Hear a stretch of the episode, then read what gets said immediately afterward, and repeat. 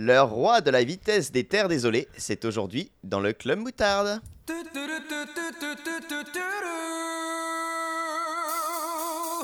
Club Moutarde. Club moutarde. Headshot maillot. Club moutarde. Oh yeah, the club of the moutarde. C'est fini El club del.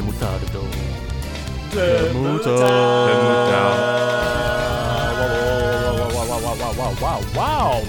Oh my god. Ah,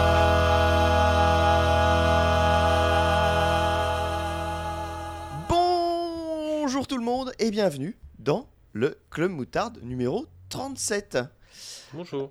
Euh, Bonjour. Club Moutarde numéro 37, exceptionnel parce que j'ai avec moi euh, deux personnes, contrairement à d'habitude. Et ces deux personnes sont roulement de tambour. Ah, DL, salut, roulement de tambour. Ah. bonjour DL. Bonjour. Comment vas-tu Euh, C'est le club Moutarde 37, donc l'Indre-et-Loire. Donc on, Ah. on salue nos amis tourangeaux. Et écoute, Hmm. tu as mon entière confiance sur ce, sur ce point du podcast. Euh, comment vas-tu? Euh, bien, étonnamment. Parce que je, euh, pas, pas que euh, j'aurais des raisons. D'habitude j'avais mal. il, il est trop bresson. il est trop bresson. Non, non, c'est que j'ai eu euh, deux jours euh, fatigants, mais, euh, mais j'ai bien dormi pendant ces deux trois dernières nuits, donc ça va. Parfait. De quoi vas-tu nous parler aujourd'hui? Je vais vous parler de d'un groupe de rock, les Fallout Boys.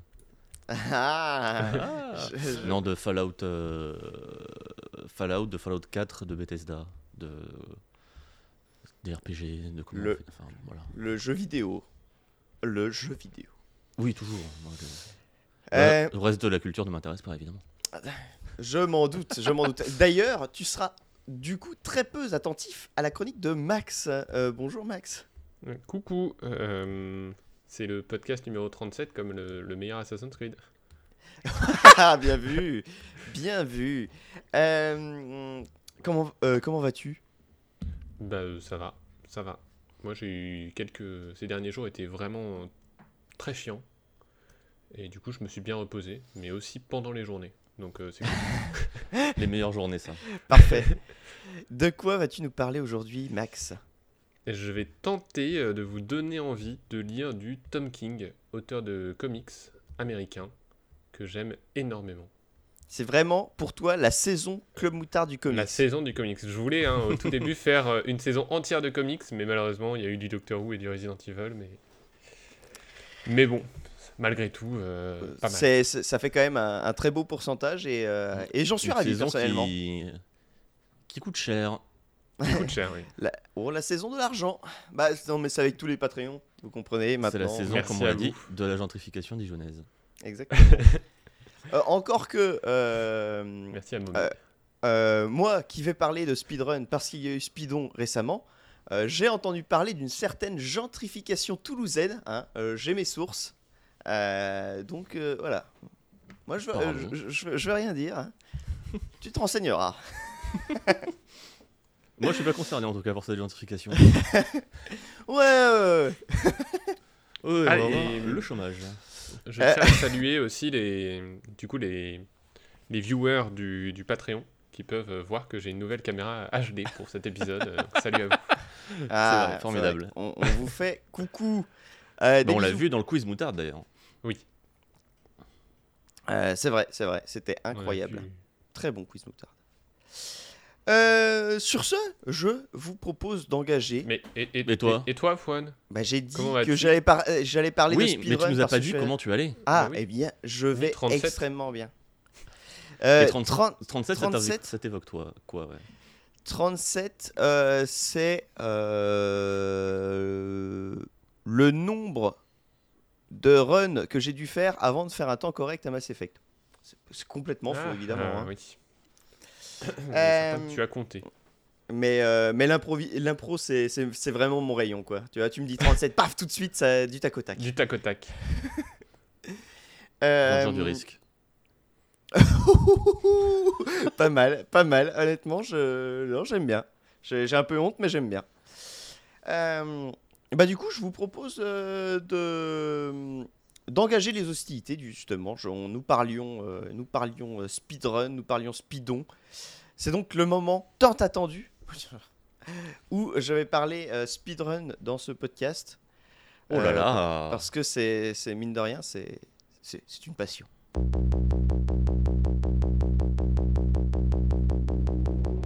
Every time I fall, I get back up. Every lesson learned, a new setup. I got my goals set straight and I'm nailing every frame. Nothing's gonna stop my rise to fame. Crowning me the master of the game. Look at the leaderboard, putting all the other names to shame. I've got that golden eye of the tiger. You can call me Big Champ 64. RNG could be stacked against us, but that's never happened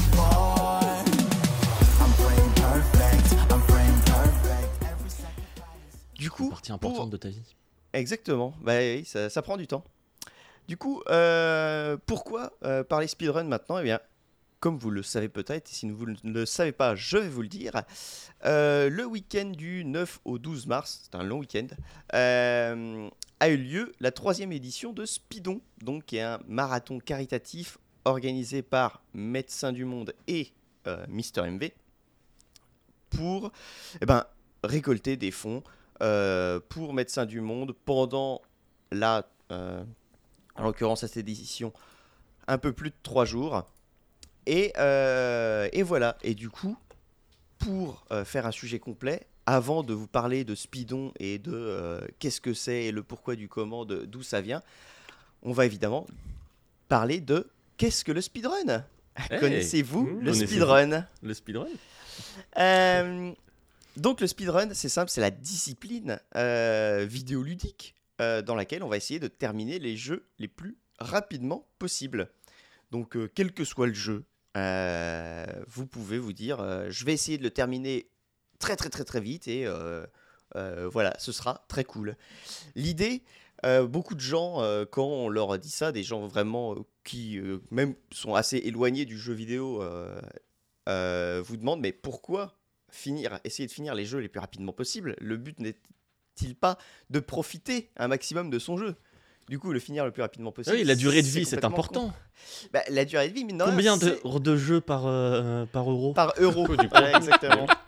non, mais c'est vrai que ça, quand tu joues en, euh, de manière, je dirais, casu, euh, donc euh, voilà, pour le, vraiment le, le simple plaisir de jouer, c'est important qu'un jeu sur lequel tu prends du plaisir, il se termine pas en 12 minutes. Ça- des fois, ça peut être un peu euh, gênant. Euh, surtout si tu l'as payé 60 balles. Euh, sauf que le speedrun, il faut bien se dire que les gens qui speedrun les jeux euh, sont souvent des gens qui ont beaucoup joué au jeu lui-même de manière normale avant de commencer le speedrun. Et le speedrun, en fait, donne une deuxième durée de vie au jeu, donne un deuxième intérêt parce que speedrunner un jeu est complètement une autre manière de jouer à un jeu que d'y jouer de manière classique. Donc c'est vraiment euh, deux plaisirs bien euh, distincts et c'est euh, voilà des joueurs, des joueurs qui souvent ont envie de prolonger le plaisir de, de, de rester encore plus longtemps dans cet univers, dans le jeu.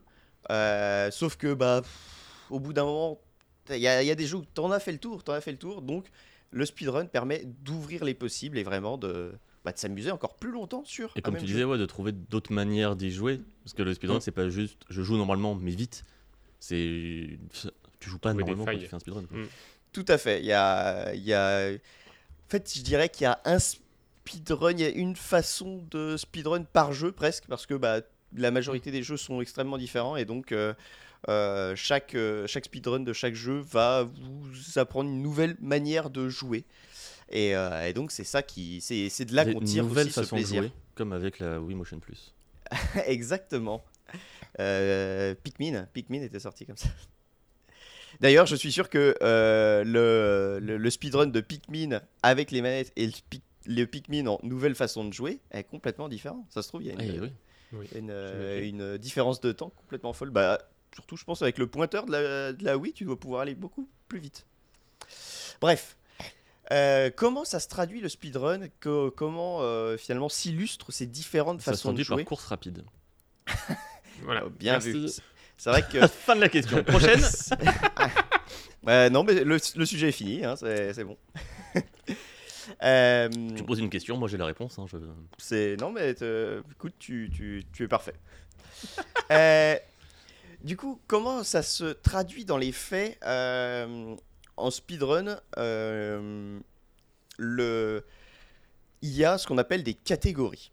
Euh, Qu'est-ce que c'est que les catégories? C'est pour un même jeu. Quand je dis qu'il y a moult façons de jouer et de redécouvrir ce jeu, c'est qu'en fait, pour un jeu, on va avoir potentiellement plusieurs catégories, donc plusieurs manières de finir rapidement le jeu.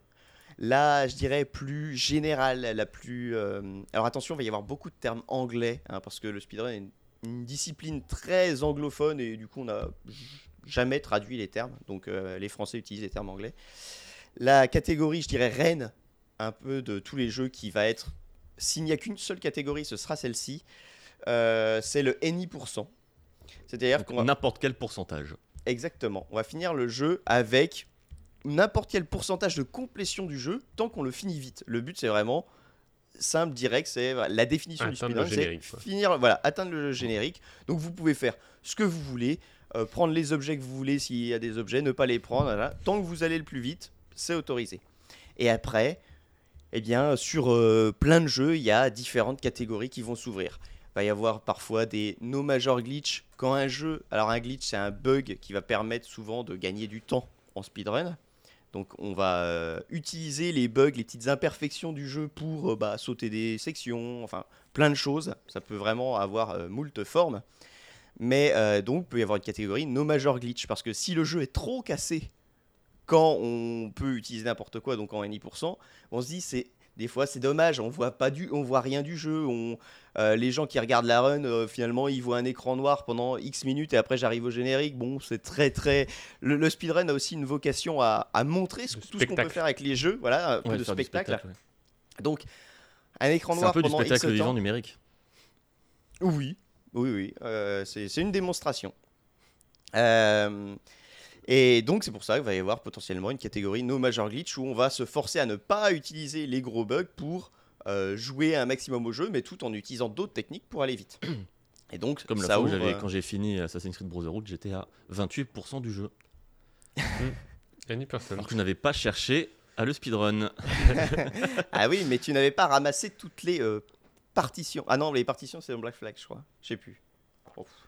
Je Oh. pense que c'était dans Brotherhood, mais ça m'avait mis un coup de flemme. Oh. C'est sûr que quand tu finis un jeu et que tu à 28% de complétion, c'est. Non, ça va pas. hein. C'est- Deux fois c'est qu'on parle d'Assassin's Creed pour l'instant. Et c'est pas fini. Et c'est pas fini. Euh, et donc voilà, ces catégories, il y en a euh, pas une infinité évidemment, mais il y en a vraiment beaucoup, beaucoup. Il y a certains jeux qui ont des dizaines de catégories, surtout les, les gros jeux, les jeux très connus et très speedrun. Plus en fait un jeu va être speedrun, plus on va essayer de trouver des moyens différents de le finir. Donc Tu euh, peux en créer tout plein. voilà. Des catégories qui se font en quelques minutes. Exactement.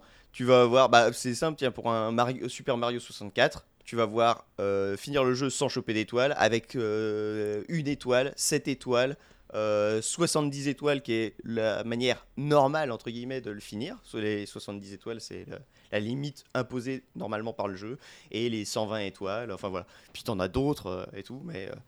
c'est voilà et donc à chaque fois bah euh, quand vous le finissez en 0 étoile c'est en quelques minutes quand vous finissez en 120 étoiles c'est 2 heures et plus et ça- les deux sont un speedrun parce que bah, faire 120 étoiles de Mario 64 en 2 heures je peux vous dire qu'il faut faut tartiner fort hein. Euh, c'est une étoile par minute quoi vous dire un peu la- le délire du truc hein. à regarder c'est incroyable Ah, ça tartine. hein.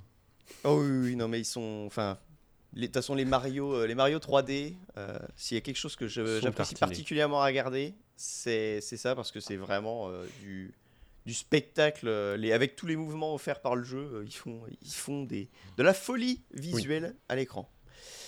Euh, et du coup, comment ça se traduit? Parce que c'est bien joli de dire je finis Mario 120 stars en deux heures. mais euh, qu'est-ce que, euh, Après, comment euh, va naître une communauté autour du speedrun? Eh bien, c'est grâce à ce qu'on appelle les leaderboards, c'est-à-dire les classements des joueurs. Il y a une compétition dans les, communi- dans les communautés de speedrun à qui finira le jeu le plus vite. Fut un temps, pour euh, savoir ça, euh, il y avait des gens qui prenaient des photos des écrans avec les temps in-game qui étaient marqués à la fin des jeux. Genre, euh, dans les Resident Evil, bravo, tu as fini le jeu en une heure. Et donc, hop, tu prenais une photo et clac, regardez, j'ai fini Resident Evil en une heure. C'était au milieu des- de tes photos de vacances. Tu avais une photo de, de télé avec la fin de Resident Evil. Maintenant, évidemment, avec photo de ta belle tartine. Exactement. Euh, maintenant, avec, euh, avec évidemment Internet, les screenshots et tout ça, euh, c'est beaucoup plus simple de partager les temps. Et du coup, il y a bah, le site de référence, bon, alors, qui fait beaucoup de débats hein, au milieu de la communauté du speedrun, mais on n'y reviendra pas. C'est speedrun.com, qui donc est un agrégat d'une énorme majorité des classements de tous les jeux et de toutes les catégories au sein de, chez- de ces jeux. Mais du coup, la pratique du speedrun est, est une pratique relativement récente euh, à l'échelle même, à l'échelle du jeu vidéo. Du coup. Ça fait vraiment une Ah. bonne grosse dizaine d'années que c'est Oui, très oui, oui. popularisé. C'est ça, ça, bah, c'est, ça, ça a vraiment, oui, pris son essor avec Internet. C'est avant, euh, euh, puis avec Internet et avec bah, tous les moyens de partager, parce que Oui, bah, ouais. quand, tu veux apporter la preuve de ton truc, il faut avoir les moyens euh, de l'apporter. Donc maintenant, c'est genre, tu enregistres ton gameplay et tu le montres, et comme ça, les gens ils peuvent vérifier que tu fais bien ce que tu dis que tu as fait. A- Avant, euh, au début d'Internet, tu ne vas pas uploader une vidéo de deux Mm. heures. Déjà, tu n'as aucun moyen de la capturer. enfin, voilà, c'est évidemment avec euh, bah, voilà, les, les outils euh, modernes d'Internet. À partir, je dirais à partir du Web 2, quoi. À partir du Web 2.0 avec euh, les réseaux sociaux et tout ça, et puis à l'augmentation du débit Internet chez les gens, que là, ça c'est vraiment, ça a commencé à, à se démocratiser. Et après, le deuxième, la deuxième étape, je dirais, qui a fait que ça s'est démocratisé, c'est euh, le streaming en ligne, Twitch, où comme Mm. on le disait, c'est euh, du spectacle et euh, Sur OnLive. Euh, eLive, pardon. e-live, voilà. Euh, autre chose. elle euh, et du coup euh, bah, c'est voilà avec ça on a pu montrer en direct les speedruns les expliquer les machins un peu euh, démystifier des fois certaines vidéos que tu voyais genre euh, world record machin sur YouTube où c'est une vidéo euh, pas du tout commentée où le- la personne fait des trucs de fou et tu comprends pas et après tu t'aperçois que c'est juste enfin c'est Mm. juste Ah, c'est un, un tout la city de speedrun et tu fais ah, d'accord c'est une machine qui joue je comprends mieux Euh, et, euh, et donc voilà, avec euh, les réseaux sociaux et tout, bah ça, a, Oui, le Euh, côté partage aussi de balancer les tips. Tiens, euh, tiens j'ai vu exactement. vous pouvez faire ça, comment on le fait? Attends, j'analyse la vidéo et je capte qu'en fait, c'est comme ça qu'on le fait, mais en fait, la, la personne qui a capté comment on le fait, c'est pas forcément la personne la plus, euh, euh, la plus balèze manette en main pour le faire, et donc il y en a d'autres qui reprennent et qui euh, font faire des runs complètes avec ça. euh, Exactement. Le, speedrun est en effet très tourné vers. Il y a une partie compétition donc avec le leaderboard et qui sera le meilleur.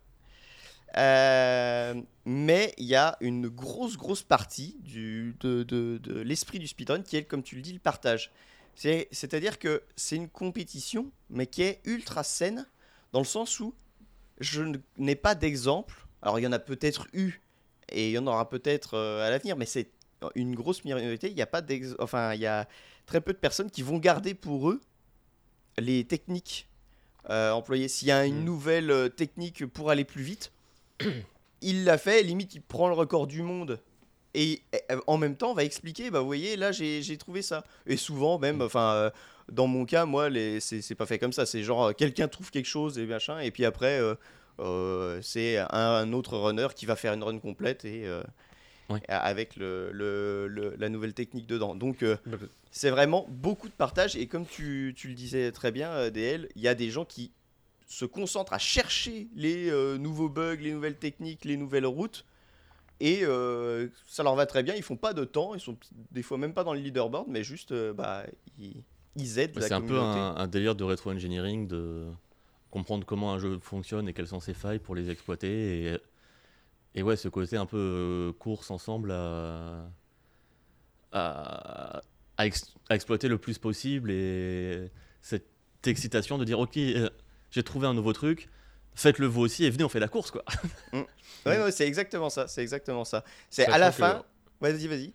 Sachant que oui, et du coup dans l'histoire du speedrun, parce que moi j'aime bien regarder des vidéos sur euh, tel jeu, euh, l'histoire de son speedrun, euh, sur des vidéos de 1 heure, et ben le mec qui a trouvé un glitch, euh, bah, genre 5 ans plus tard, euh, il n'est pas du tout, euh, il est pas du tout dans, dans le leaderboard, mais par contre il est toujours mentionné comme le gars qui a trouvé ce glitch, euh, Mm. ou la personne qui a trouvé Ouais, ce limite glitch. même le glitch à son Et nom. Voilà, ou le glitch a son nom, et c'est très cool, euh, même pour ça, de, de savoir, euh, enfin, de voir ce côté communautaire où en fait tout le monde a son importance malgré tout. euh. Mm. Ouais, ouais. Bah, il y a, tu vois, en exemple, t'as- il y a un, un glitch, je crois, dans Ori and the Blind Forest qui doit s'appeler le, le, baguette, le baguette skip ou un truc comme ça parce que c'est des Français qui l'ont trouvé et donc ils l'ont appelé comme ça. Euh, c'est, enfin voilà. Mais c'est ça, c'est, c'est vraiment, on va tous se partager les mêmes, euh, le même, tout, on aura toutes et tous les données qu'il nous faut pour euh, faire le, le jeu le plus vite possible et après voilà, c'est que le meilleur gagne avec toutes les, avec les mêmes armes. Donc euh, c'est vraiment pour ça que c'est une, une compétition saine. C'est aussi pour ça que euh, bah, vous verrez très peu finalement de, de, de- à le côté, un côté e-sport avec de l'argent.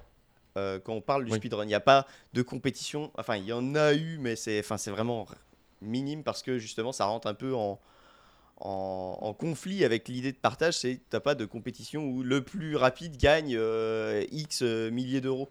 Parce que bah, au final, c'est pas l'esprit, parce que ça, si tu mets euh, de l'argent là-dedans, va y avoir certainement des envies de garder ces techniques, ces machins, et c'est pas du tout, euh, Mhm. pas du tout l'esprit de la, l'esprit de la pourtant, chose. C'est ce qui se passe sur, euh, avec les joueurs pro de TFT en France. euh, Il y a euh, la compétition, mais ils sont vachement dans le partage aussi. C'est Oui, c'est oui, possible. Mais oui. C'est possible, mais euh, bah voilà, ça, disons que le, en, euh, la- c'est vrai que la- le, le cash price, je dirais, n'a pas vraiment fait son trou dans euh, le speedrun. Après, peut-être que ça, peut-être que ça, ça pourrait, mais euh, Bah donc historiquement, ils sont beaucoup plus dans le côté euh, showcase pour faire des événements caritatifs exactement. que euh, Le- on fait la bagarre quoi. Le, le, on, va, on va pouvoir en revenir à Speedon parce que historiquement, comme tu le dis, euh, surtout côté américain au début, euh, le speedrun est associé à des gros événements, des marathons de speedrun. Donc on va, il y a X runners et runneuses qui vont se succéder pour bah, runner des jeux pendant tant de temps euh, et euh, pendant ce temps-là, les gens peuvent faire des dons à une association diverses et variées. Et ça, les Américains, ils ont euh, fait ça depuis maintenant, je sais plus combien de temps. euh, existent les euh, GDQ, comme on dit. Donc il y a deux gros événements américains par an. La GDQ qui est au début de l'année, donc la Awesome Games Done Quick, euh, qui est, je crois, alors je crois qu'il y en a un qui est sur la côte est et ouest, je sais plus lequel, lequel, et l'autre pendant l'été, la SGDQ, la Summer Games Done Quick, où là c'est des marathons de une semaine, où maintenant c'est vraiment devenu des gros événements, c'est-à-dire qu'ils louent un hôtel, euh, il y a- tu, tu viens et tu euh, et pendant une semaine les gens sont sur place et euh, c'est aussi retransmis évidemment sur Twitch, il y a énormément de spectateurs et là il y a euh, des dons qui sont faits, alors ça peut être, euh, je sais plus, je crois qu'il y a euh, Médecins sans frontières et enfin c'est les branches américaines évidemment, mais Médecins sans frontières et euh, la Prevent Cancer Foundation, la fondation euh, Hmm. prévention du On n'est pas cancer. Amnesty aussi un temps euh, Je comprends peut-être. Euh, c'est peut- peut-être un autre. Il y en a beaucoup hein, d'événements de speedrun caritatifs. Donc, euh, je, puis je me trompe peut-être hein, sur les associations, mais bref, ça importe peu au final. Enfin, ça importe évidemment, mais euh, voilà, c'est souvent des, des associations voilà, importantes. Hein, c'est pas c'est pas une association inconnue et ça soulève quand même des gros euh, montants. Ouais, surtout sur les événements inter comme les GDQ Mm. qui concernent un peu bah, le monde entier. C'est ça parce que au début c'était un événement américain, mais depuis euh, les GDQ, à chaque fois il y a ce qu'on appelle les restreams euh, bah, internationaux, c'est-à-dire qu'il va y avoir un restream français, il capture le flux de la GDQ et il va y avoir des commentateurs qui vont parler par-dessus pour expliquer les runs qui sont passés en français. Et il y a ça en japonais, il y a ça en russe, il y a ça euh, en allemand. Voilà, il y a plein de. Vraiment, ça s'est inter- internationalisé et c'est toujours très marrant. Sachant qu'en plus, pour faire des appels aux dons, euh, il y a ce qu'on appelle les incentives, donc les, pour vous euh, euh, pou- pousser à, aux dons. euh, on va les poussages les poussages. Les... Il y a donc des petits défis qui disent, bah, par exemple, vous donnez 10 000 dollars et euh, le runner ou la runneuse fera telle chose dans, cool dans sa Quand run. dis vous donner, c'est en collectif. Non, Ce n'est pas. euh, Oui, c'est pas une personne. Vous Ah, individuellement, oui, oui, euh, donnez-nous 10 000 dollars. C'est voilà, c'est ça. C'est, euh, c'est, c'est des- vous pouvez choisir quand vous faites votre don le petit défi auquel vous voulez euh, affecter votre, euh, votre don et, euh, et ça rentrera dans cette cagnotte. euh, et, ça se, et ça se cumule et à la fin, hop, vous pouvez débloquer. Bah, euh, on l'a vu à Speedon euh, là euh, euh, il y a quelques temps, par exemple, il y a eu euh, pour 50 000 euros, je crois, euh, le euh, runner de Elden Ring qui a dû aller euh, combattre Malenia au milieu de sa run alors que c'est C'est complètement pas dans la route. c'est pas dans la route en fait. À un moment, il avait fini, il pouvait aller battre le boss de fin. Il a dit bon bah ça y est, on va aller faire Malenia parce que les, euh, le défi avait été remporté. Il y a ça, il y a aussi ce qu'on appelle les bidoirs dans les guerres de dons où là, ça va être des propositions qui vont être faites pour euh, euh, bah, influer sur la run. Par exemple, euh, euh, c'est tout bête.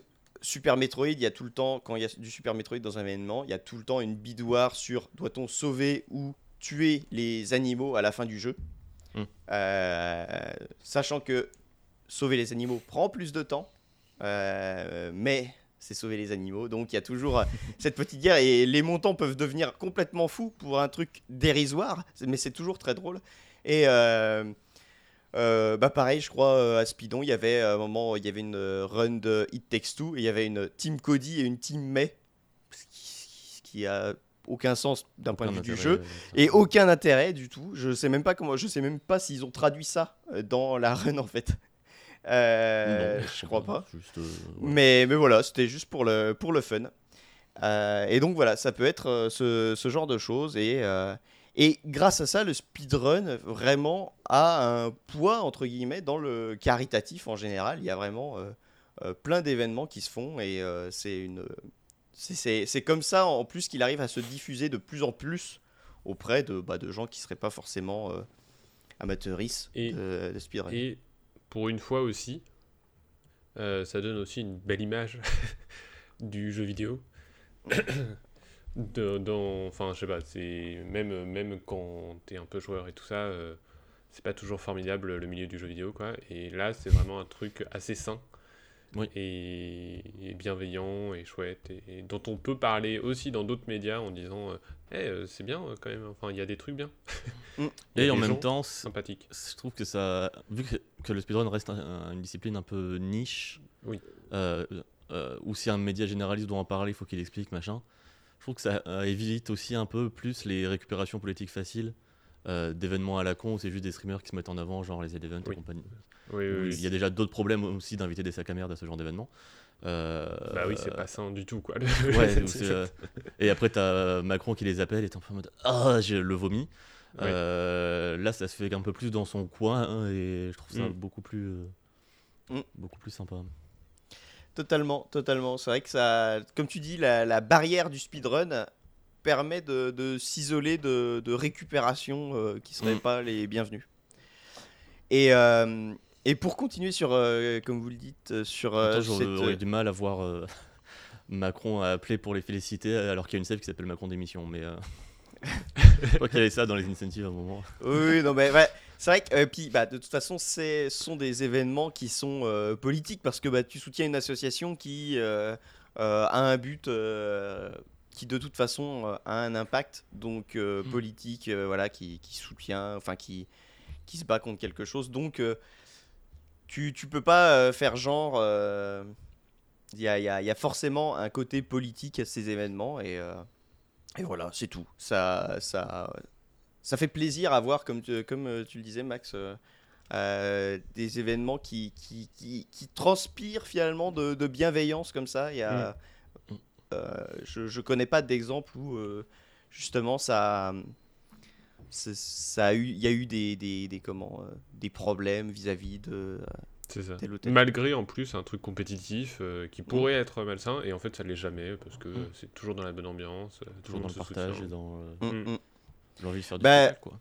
C'est du coup, bah, je vais euh, pouvoir euh, conclure entre guillemets euh, en revenant du coup à Speedon, où en effet, euh, là, on a assisté à un peu plus de trois jours de speedrun hein, en continu, Mm. et c'était vraiment très très très très très très, très cool. Euh, je tiens à féliciter tous ceux qui ont participé parce qu'étant allé sur place, euh, il y a l'ambiance en fait dans ces événements, c'est un peu ce que j'appellerais une ambiance festoche. C'est-à-dire que tout le monde va à cet endroit dans l'optique de passer un bon moment et tout le monde est content d'être là. Et euh, c'est un peu euh, pareil que bah oui, tu vas à un festival un été, tu vas voir des groupes, tu t'amuses, machin. Et, et voilà, tout, tout le monde est vraiment content de venir à, à cet événement. Et là, c'est exactement ça. Tout le monde est vraiment content d'être là. En plus, si tu es un peu dans la scène, tu vas ren- re-rencontrer, retrouver plein de gens que tu ne vois qu'à Mm. ces événements-là, mais où tu es très content de partager ça avec eux. Et, et vraiment, c'est vraiment énormément d'énergie positive tout le temps. euh, que ce soit euh, dans la salle ou à l'extérieur de la salle, à juste euh, discuter avec des gens de cette même passion autour du jeu vidéo. Donc c'est vraiment un, un- un très bel événement aussi à faire sur place. Euh, je pense même si vous n'êtes pas forcément amateuriste de speedrun, bah, le spectacle il sera là. euh, parce que bah, les runs sont expliqués, vous, allez, vous pourrez comprendre un maximum de choses et voir des choses folles, surtout sur les jeux que pour peu que vous connaissiez un jeu et que vous, ne connaissiez pas le speedrun, voir le speedrun une première fois, vous allez tomber des nues. Toujours un truc un, peu agaçant aussi.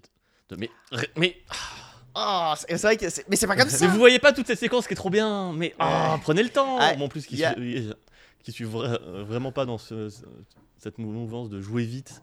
Et au contraire de juste euh, flâner, et, et ça me rend un peu ouf, mais Ah bah c'est sûr comprends, c'est que le principe. Mais... faut faut c'est un état d'esprit quoi. Il faut Ouais, mais en vrai, on regardait la Euh, run des Takes Two avec, euh, avec Panda, avec qui on avait fait le jeu. On était là, mais ah, ils font pas les petits défis rigolos là, allez Oui. c'est vrai, c'est vrai. Ah oui, mais il y a et euh, et euh, à contrario, il y a des runs qui te font plaisir à, l'âme, tu vois, qui te, qui te soignent ton âme. Tu vois une run d'un Souls, donc que ce soit un Bloodborne, un euh, Elder- Elden Ring, quand le runner arrive et roule sur un boss où toi, t'as sué sang et eau, tu as cru que t'allais abandonner, et lui, il avait... Hop, fini. Ah, vraiment, c'est- c'est c'est une douce revanche que, que, que, que le runner prend pour toi sur le jeu, et ça, ça fait plaisir, tu vois. Et c'est marrant parce que sur la run Elden Ring, justement, j'ai eu ce truc où vu que j'avais joué avec le, le build magie pété ou juste d'envoyer mon gros rayon euh, après avoir fait euh, 15 buffs, bah du coup j'étais là, ah c'est ça les patterns des boss Ok.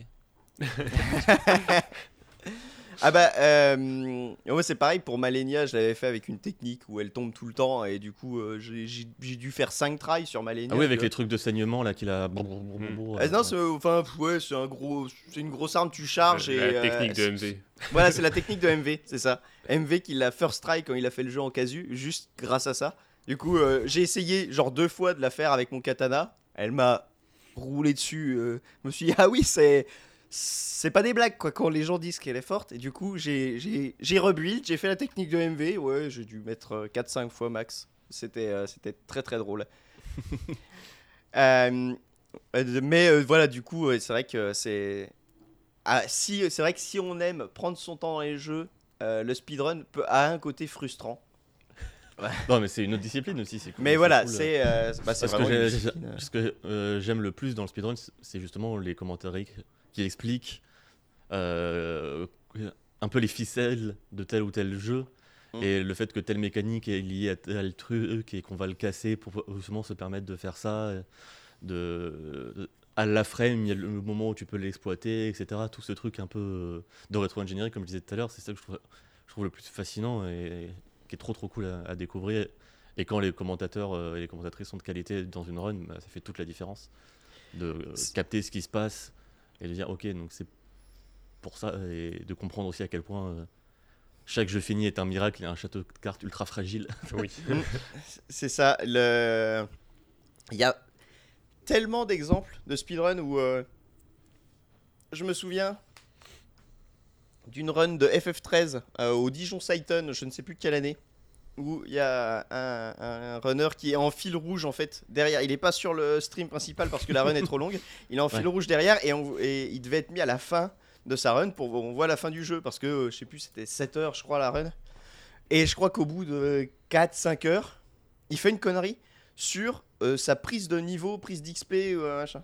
euh, prise de skill dans FF13. Et, et du coup, c'est c'est mort en fait. Ça, à ce moment-là, il fait Ah, mais bah, je- ah ouais, je me suis raté, c'est c'est foutu. C'était sur un menu, tu vois. Et, Ouais. et c'est comme tu dis, bah, c'est un château de cartes, quoi. Et des fois, il y a des erreurs où tu te dis, bah, pff, là, si je veux la rattraper, en fait, c'est c'est c'est c'est La, la run, possible. oui, ou alors, c'est- euh, sur un shot card, mais je parlais plus de la, man- de la manière de- dont un jeu fini Un jeu est construit. ouais. oui, Euh, les- les- c'est toujours ultra fragile euh, parce que bah, c'est dur de faire un jeu. Et Oui. euh, justement, le fait que les speedrunners et speedrunners s'amusent à, à décortiquer ça un petit peu, je trouve ça toujours très. ah oui, oui. Et c'est vrai que de.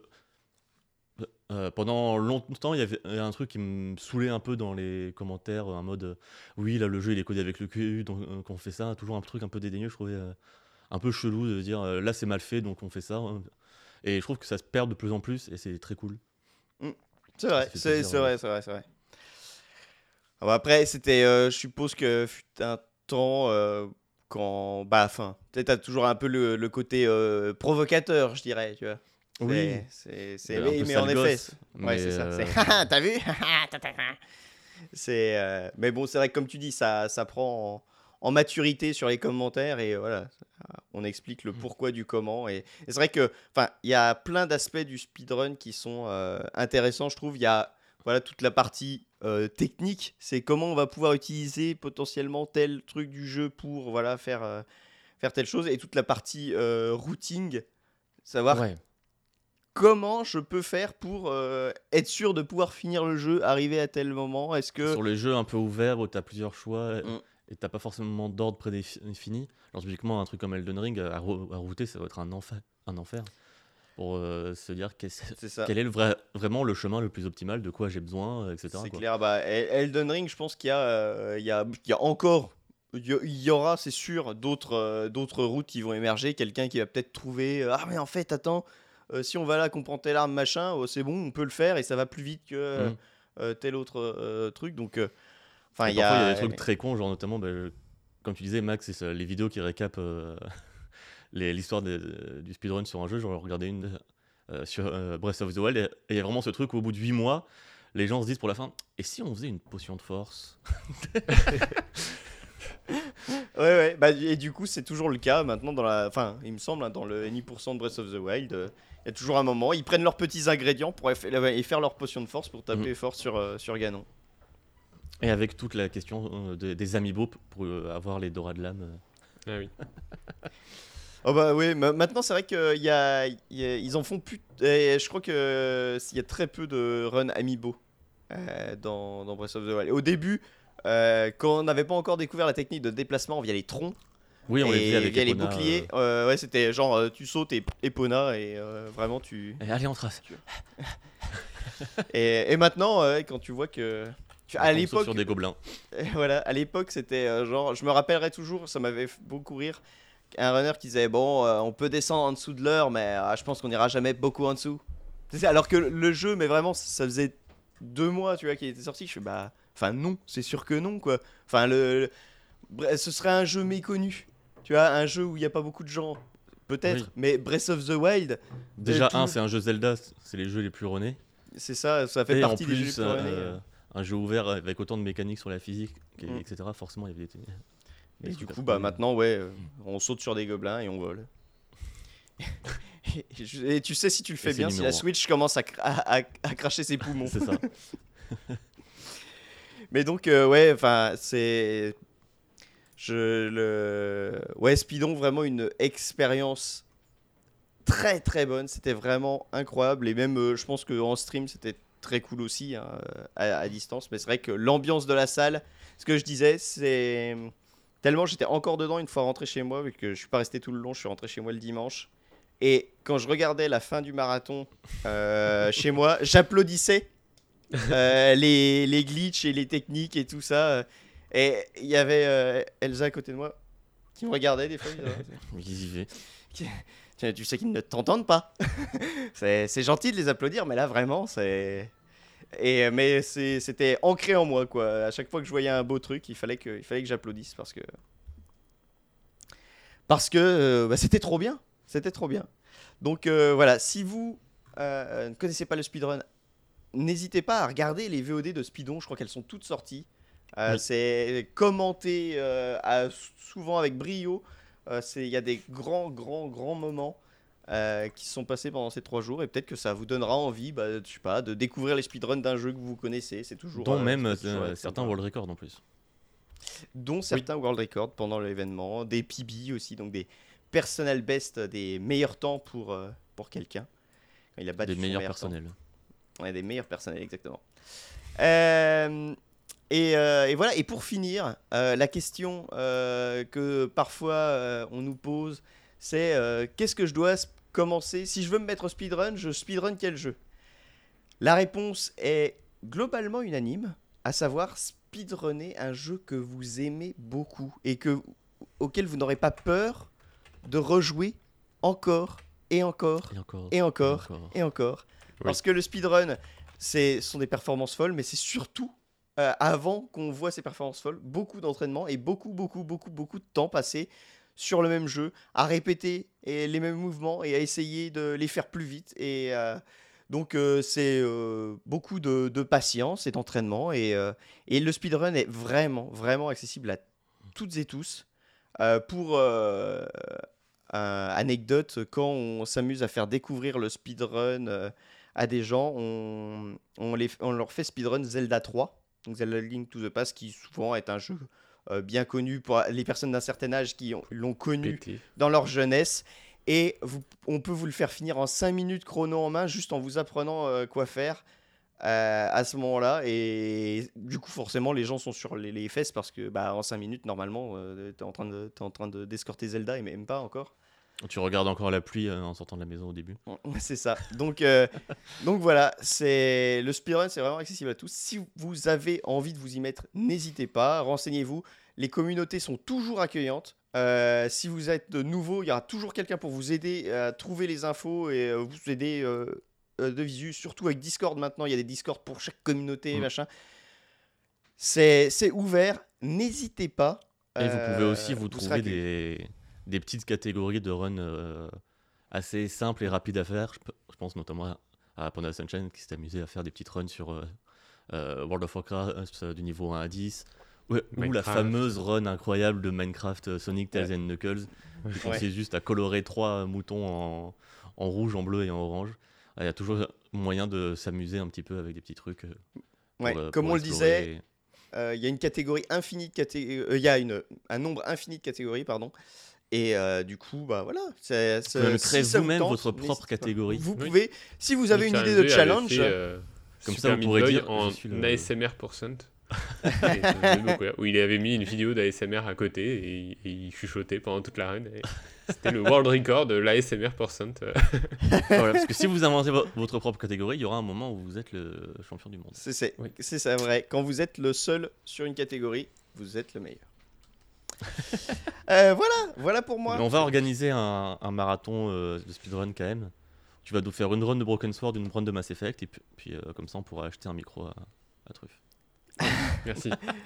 Euh, attends, je peux faire Broken Sword, Broken Sword 2 et Mass Effect. Mmh. Vraiment, 3 heures, 4 heures d'emmerdement intense. Mais peut-être qu'on pourra inviter aussi euh, Panda pour nous faire une run euh, Sonic Tales and Knuckles, histoire de rajouter 10-15 secondes euh, à l'événement. Exactement. Et puis, bah, un si petit- vraiment un on a besoin de temps, on, on met Nem sur euh, Death Stranding. J'ai jamais vu de speedrun de Death Stranding, mais c- ça Ou alors même en speedrun, ça ne fonctionne pas. hein. Non, Oui, je pense ça- que ça n'a pas du tout l'air de- d'être son, Coucou. son rayon. Non, mais on, on te mettra toi, Truffe, sur euh, Super Meat Boy Forever ou sur Neon White. Bah, j'ai vu la fin de Neon, White, euh, j'ai encore du boulot, hein, je crois. La run de Neon White était incroyable. hein. C'est c'est- c'est d'une solidité. Mais en même temps, Enfin, c'est voilà. un jeu qui, qui est fait pour. Oui, Ah oui, oui, c'est voilà, pour le coup, euh, pensés pour, euh, Là, là, comme Ghost tu- tu Runner, les trucs comme euh, ça. euh. Hmm, trop cool. Tu sais, euh, il y a de plus en plus d'ailleurs de développeurs qui mettent des modes speedrun où Mm. ils vont t'enlever les cinématiques, c'est le cas dans, dans Fury.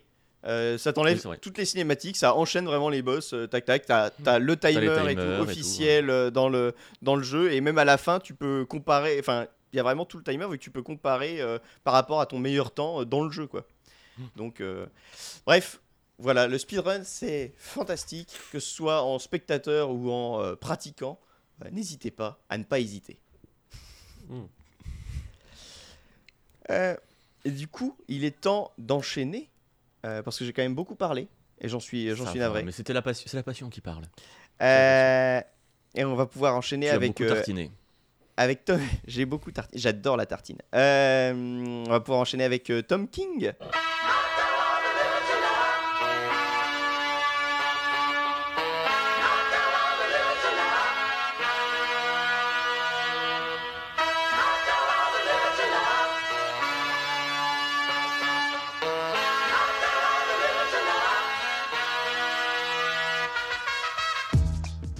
Avec grand plaisir. C'est pas un nom de chanteur. je sais pas, j'ai, euh, Non, c'est Ben Euh, King. Oui, et il y a aussi euh, Gary King dans le dernier Dans- pub avant la fin du monde, The World's End. The World's End. Il Euh, y a non, aussi Tom mais Nook. alors- Mais rien à voir. Tu sais que je cherchais. euh, attends, moi je, je, je voulais dire, il y a aussi Bruce Springsteen. Mais pareil, rien à voir. Il y a Return of the King. Enfin bref, euh, on, on- C'est vrai. on doit aller vite, on va essayer d'aller vite. Euh, et du coup, donc oui, ce mois-ci, donc parlons de Tom King, un auteur de comics qui est beaucoup trop bien. Voilà, est-ce que c'était ah bah. Parfait, alors, bah, ça m'a donné envie en tout cas. ouais, Ouais, bah, c'est- bientôt pour Par contre, euh. Je commence où? Ah, Ah. Ça sera ma conclusion de ma. ma- J'ai vu continue. passer euh, un tweet avec euh, un tweet d'un vieux con barbu euh, qui prenait en photo un rayon euh, d'un- d'une librairie avec genre une, une pas une infinité mais genre plein d'a- d'armoires en mode manga et une petite étagère toute petite en mode visual euh, visual novel comics et qui disait Ah, on a échoué et quelqu'un qui répondait bah en même temps quand quelqu'un demande je commence où à- à- à One Piece tu lui dis bah tome 1, pourquoi tu fais tome 2, pourquoi tu fais tome 3, pourquoi tu fais tome 4. C'est ça, après, depuis le début de cette saison sur les, mes comics, c'est toujours très simple de savoir où commencer. euh, Mais parce que tu fais les recherches pour nous et tu nous Oui. euh, et ben voilà. Euh, oui, du coup, euh, là, vous avez beau vous dire, il commence à nous les briser avec ses comics à 60 balles à chaque fois et ses auteurs anglais et irlandais. Sauf que euh, cette fois-ci, Il est Alors, écossais. c'est, Il il, est- américain. J'allais dire qu'il est américain. c'est un comics américain et euh, enfin c'est du comics américain et c'est même un élément essentiel de sa carrière puisque euh, avant d'être auteur, Tom King faisait partie de la CIA en tant qu'agent dans l'unité antiterroriste euh, à Bagdad en Irak, qu'il a rejoint euh, peu après les événements du 11 septembre 2001. Ah oui. Donc Ah. euh, une expérience qui a duré 7 ans et qui l'a évidemment profondément marqué.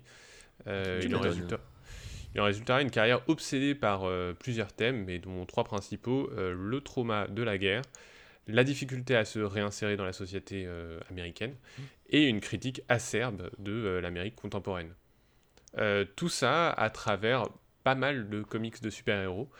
Ceci dit, il n'a pas signé que du super-héroïque, notamment avec Sheriff of Babylon, un récit policier qui se déroule en Irak et inspiré de sa propre expérience. Euh, mais on n'en parlera pas aujourd'hui parce que j'ai préféré garder une ligne directrice cohérente avec ses œuvres sur les super-héros. Dommage, ça avait aussi- l'air stylé. Et aussi et surtout parce que je ne l'ai pas encore lu et que ça Ah. vaut 30 balles. Donc, euh, donc, mais bon, mais étant donné mon amour pour euh, l'auteur, ça viendra et c'est même, il est dans, dans le haut de la liste. Ainsi donc, euh, Tom King aime les super-héros. Euh, il a signé des aventures de Dick Grayson avant qu'il ne devienne Nightwing lorsqu'il a dû s'infiltrer dans une agence d'espionnage. Il a écrit un one-shot sur Vision, le personnage Marvel qui a beaucoup dû inspirer les créateurs de WandaVision, au moins visuellement. Euh, s'est récemment attaqué à Supergirl avec brio, mais aussi au monument qui est Watchmen avec euh, Rorschach, qui, à l'instar de la série HBO, se détourne volontairement de l'œuvre originale pour mieux y véhiculer des thèmes plus actuels. Et euh, j'avais déjà évoqué dans un précédent épisode, il a aussi dirigé Batman pendant plusieurs années. Donc là, on- en 12 tomes, mais là, ils sont en train de ressortir euh, dans des plus gros volumes en 5 ou 6 tomes. Dans des omnibus? Euh, non, c'est pas des, des tomes à 90 euros, mais c'est plus euh, 30 une trentaine, quoi. Dans des tramways? Mais voilà. Un récit pour le coup que j'ai vite abandonné, mais qui a le mérite d'avoir donné une autre consistance au Chevalier Noir. Euh, je vous invite, ceci dit, à aller lire euh, l'article de Gaga sur ce sujet qu'il avait écrit il y a, Oui, il y a c'est vrai. un ou deux ans. Euh, ceci Et on dit, vous met le lien ici. ici, cliquez. Là, vous voyez, au-dessus de notre tête. Euh, en opposition totale avec son arc sur Batman, où il n'avait pas forcément le champ libre, Tom King aime aussi déterrer des vieux super-héros complètement oubliés du grand public. Et c'est le cas notamment avec Mister Miracle, puis plus récemment Strange Adventures. Donc dans le premier, il met euh, en scène Mister Miracle, un héros dont le pouvoir et la capacité euh, à savoir s'échapper en toutes circonstances. Mais, comme le demande le résumé du comics, Du coup, il est obligé de se faire capturer pour utiliser son pouvoir. Bah, euh, si on veut. Non, mais c'est un peu conceptuel. Son... Moi, en lisant le comic, j'ai- je suis pas sûr d'avoir bien compris euh, tout- les- la dimension de son, son- ses pouvoirs. Mais comme le demande le résumé du comics, peut-il échapper à la dépression? Ah C'est ça Tom King. Et c'est là toute la profondeur des personnages euh, de Tom King. Puisque Mister Miracle a beau avoir des super pouvoirs, des ancêtres légendaires et un passé compliqué. euh, il a été élevé par le super vilain euh, Darkseid. Tout ce qu'il souhaite, c'est avoir une vie de famille normale, mais même ça, c'est compliqué. Euh, insatisfait, incapable d'être heureux, hanté par son passé et comme le lecteur, euh, troublé par ce, qu'il, semble être des hallucinations, sans être certain qu'il ne s'agit pas de la réalité. Euh, et il est évident qu'à travers Mister Miracle, Tom King livre un récit intime et personnel qui parle de sa difficulté à retrouver une vie normale.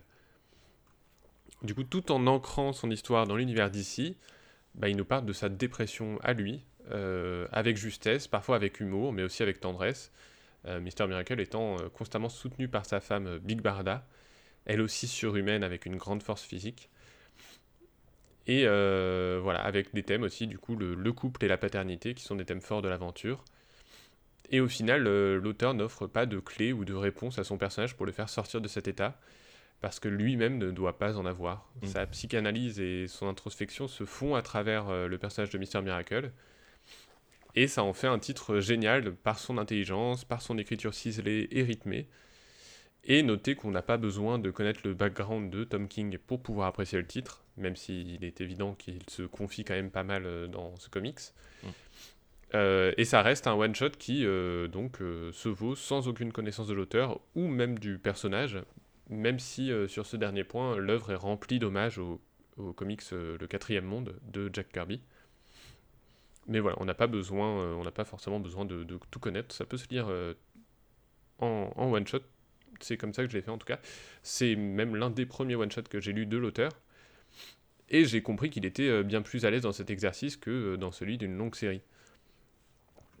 Euh, dans un style assez similaire, on peut aussi découvrir son travail. Je pense que c'est une bonne porte d'entrée avec euh, Heroes in Crisis, un titre où l'on retrouve là tout plein de super-héros voir d'ici. avec euh, la série d'Electronic Arts. Rien à voir. Mm. Non, ouais. ni la série télévision Ouais. de télévisée Heroes. ouais.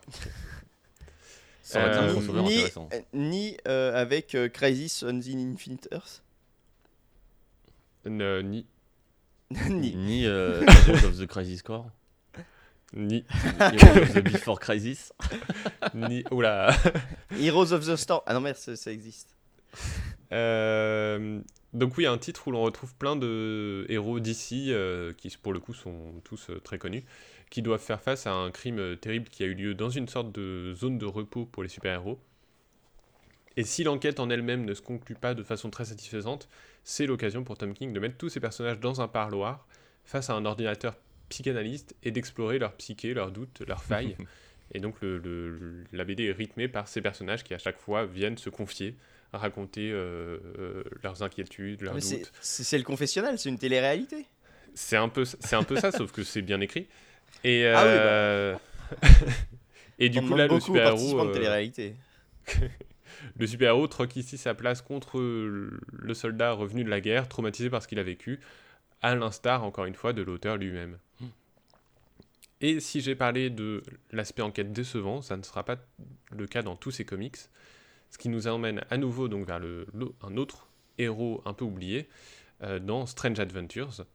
On y suit Adam Strange. Initialement, c'était un archéologue qui s'est fait téléporter sur la planète Ran, où il est devenu le héros de ce peuple en participant à la guerre contre les...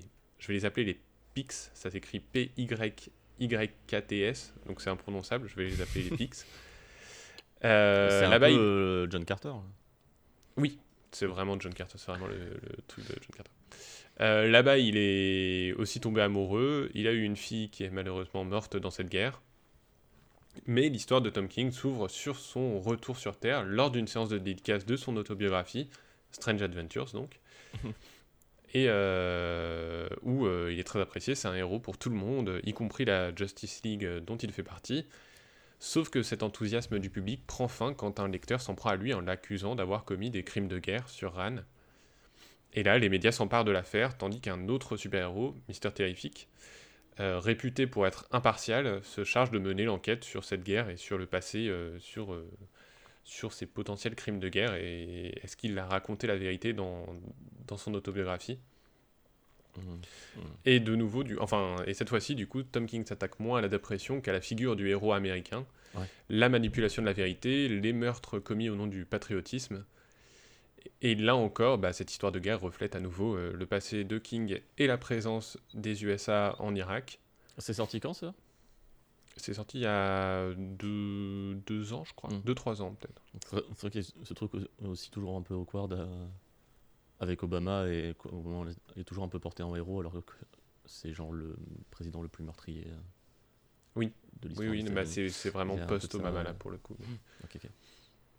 Mais enfin, c'est post-Obama, mais euh, du coup, euh, Tom King, lui, il était en Irak pendant 7 ans, donc euh, Oui, oui, oui. il avait Donc vécu ça me même fait penser présidence. aussi à ça. Et... Euh, mais du coup, brillamment narré, le récit alterne entre passé et présent, et donc entre ces histoires euh, romancées et la vérité. Euh, puisque Adam Strange est convaincu d'avoir agi correctement, si tant est qu'une guerre puisse se dérouler de manière euh, correcte, soutenu de façon indéfectible par sa femme euh, Alana, tandis que la Justice League euh, prend ses distances avec lui, et s'ouvre alors une critique évidente des États-Unis et de ses médias avec des représentations à peine masquées de Fox News, euh, défendant corps et âme Adam Strange, euh, le considérant non comme un héros, mais comme quelqu'un qui a fait son de- devoir et qui a défendu sa planète sans avoir peur de se salir les mains. Et ce genre de discours euh, Ouais. vraiment malsain, puant. Et du coup, cette critique des médias et des États-Unis, et des États-Unis pardon, se retrouve aussi évidemment dans Rorschach, énième dérivé casse-gueule euh, du chef-d'œuvre d'Alan Moore. Le titre se déroule après les événements du comics original, et à nouveau, c'est une enquête euh, policière qui met en scène une euh, tentative d'assassinat sur un candidat à la présidence des États-Unis. Un candidat républicain, populiste et extrémiste. Ça n'existe Euh, pas. mais- Non, ça n'existe pas. Mais la tentative finit par l'exécution des deux meurtriers, euh, leur échec. Euh, et l'un des deux était déguisé en Rorschach. Donc, à nouveau, le comics se présente sous la forme d'une d'une enquête menée par un détective engagé par le candidat ciblé.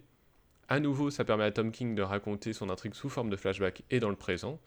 Et à nouveau, c'est avant tout une critique acerbe des États-Unis. Euh, le symbole de Rorschach est utilisé pour incarner la violence d'une justice personnelle et donc parfaitement compris par l'auteur. Mais le reste de l'univers Watchmen n'est présent qu'en toile de fond, même si on y retrouve euh, euh, tout de même cette idée d'une époque au bord de la catastrophe. Mm.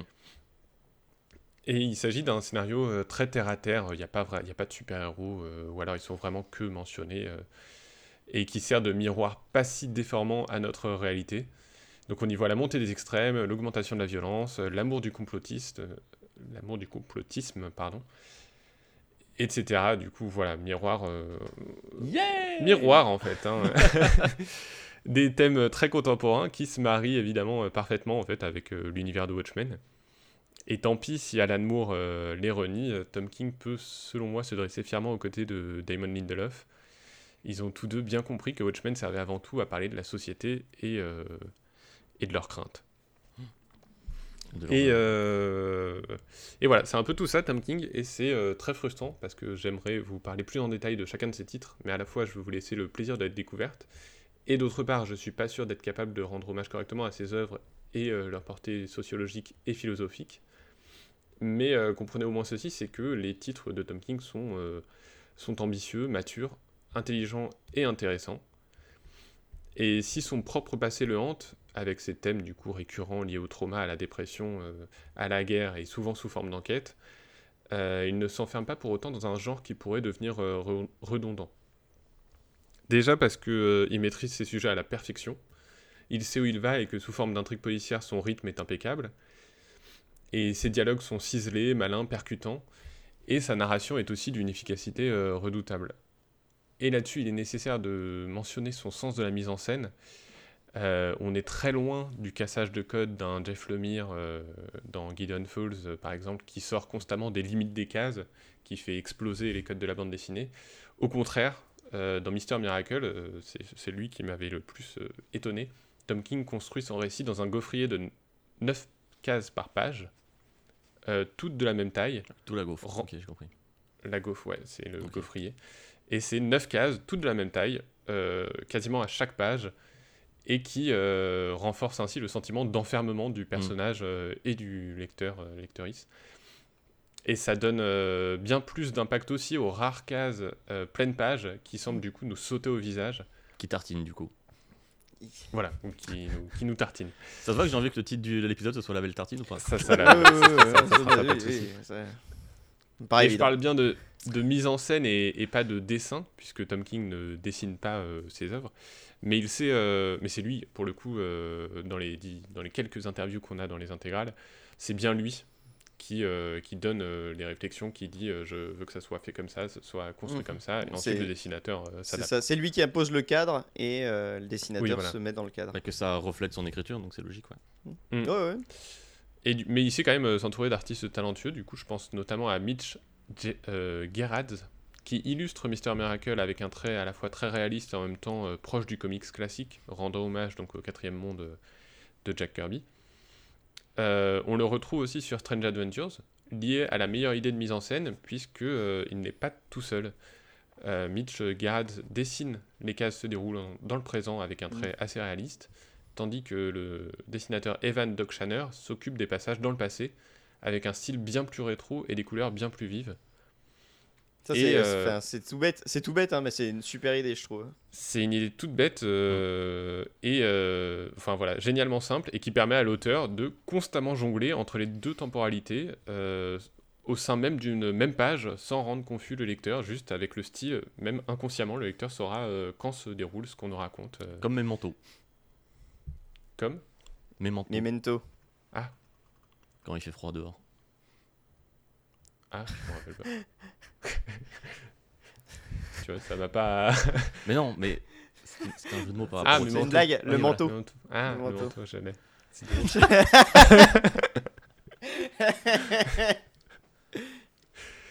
Euh, du coup, non, euh, lire plusieurs titres de Tom King ne devient, ne devient pas redondant, malgré certains thèmes communs, forcément. Euh, mais dernièrement, en plus, on peut même dire qu'il a carrément changé de registre avec euh, Supergirl, Woman of Tomorrow, où il troque son aspect enquête euh, contre une épopée spatiale, carrément, puisqu'on suit Supergirl et qu'elle peut aller de planète en planète, elle s'en fiche. Donc ça, ça ne se déroule pas du tout sur Terre. C'est une aventure qui semble bien plus légère dans le ton. On y suit une belle amitié entre deux femmes malgré une quête de vengeance.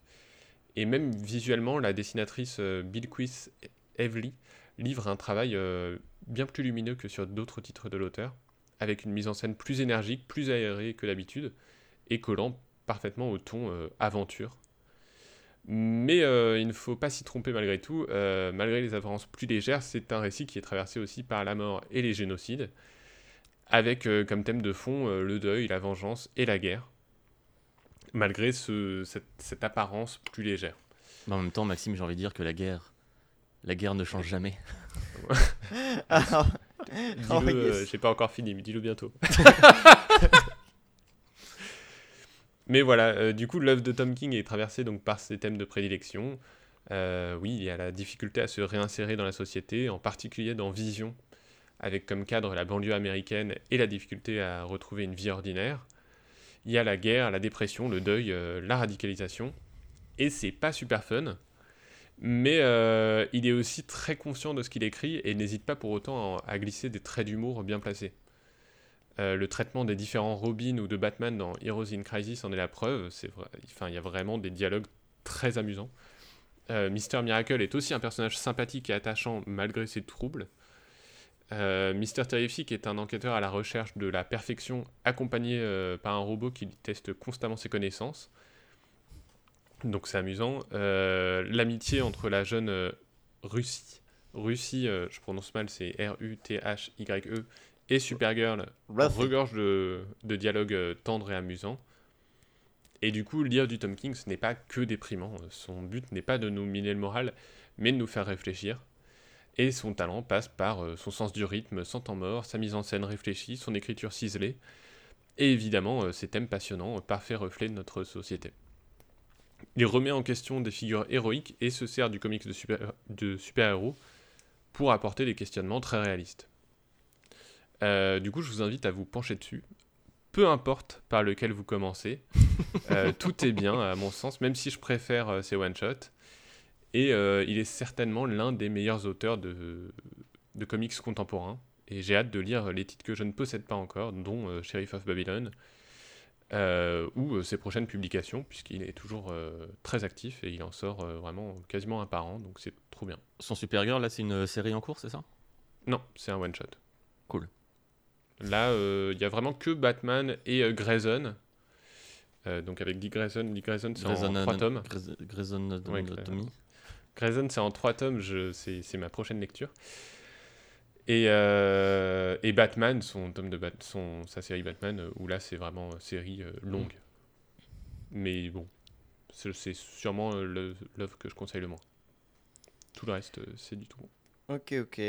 Bah merci beaucoup Max. Ça, tu vois, ça m'a. Alors c'est euh, déjà un, tu m'as, tu m'as vraiment donné envie. Encore une fois, c'est, plus possible, euh, Max. Je peux te prêter les. les- Euh, Arrêtez Ah, oui, mais écoute, euh, c'est, tu vois, la gentrification dijonnaise, ça passe par l'alliance de force.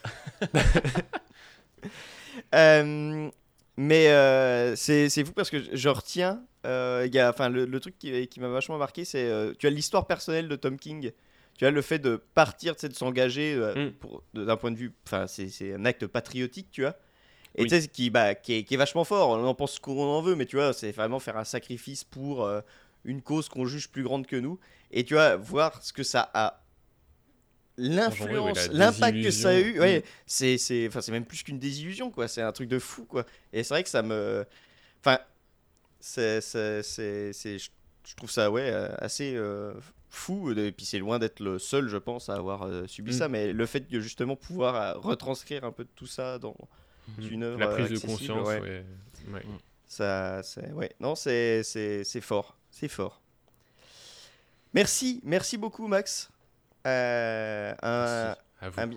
un, un bien beau, euh, un bien beau sujet qui, Et- qui et en encore même coûtera temps, beaucoup euh, d'argent. Et, et guerre, ça nous euh, permet, voilà, de savoir que la guerre ne change jamais. En effet. En fait, on aurait euh, dû faire, t'aurais dû faire une chronique euh, sur Metal Gear. Toi, t'aurais dit que la, la guerre change. La guerre change. C'est- la guerre ne change jamais. À, cause, à cause de Metal Gear, je me confonds toujours entre la réplique de Fallout et celle de Metal Gear parce que je fais attends, c'est lequel qui dit quoi? Je sais plus. mais non, c'est Snake qui trouve que la guerre a changé, mais c'est parce que c'est un vieux briscard et qu'il n'a fait que ça de sa vie. Et oui, et que tout, c'est la guerre s'est déshumanisée.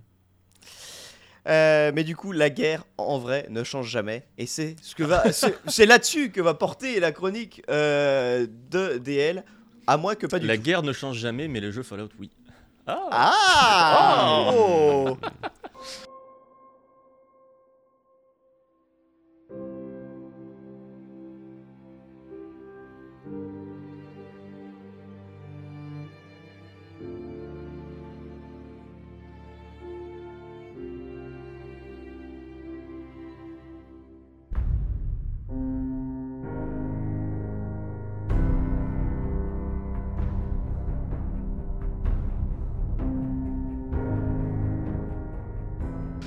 Donc oui, je... Fallout euh, 76, donc. inexplicablement, je me suis euh, retrouvé, retrouvé en train de tomber dans Fallout 4. Euh, Ah, C'est vrai, alors pour le coup, moi, dès que j'entends la musique de Fallout 4, ça me donne envie d'y retourner. Et puis après, je dis Ah, mais non, hmm. c'est Fallout Fallout 4, bien sûr Et du Mais j'avais ce truc où euh, j'étais frustré parce que j'étais dans le mood de j'ai envie de jouer à un, à un FPS dans lequel euh, je peux explorer et un truc un peu immersif et tout. Euh, parce que j'attendais un peu la sortie d'Atomic Heart et en fait vu que c'était de la grosse merde à vomir bah du coup je, je Oui. touche pas à cette saloperie et j'étais un peu bon bah Ouais, ah, je c'est- m'étais fait à pour l'idée le de jouer- un truc comme vrai- ça et ça c'est rude parce que- Ah.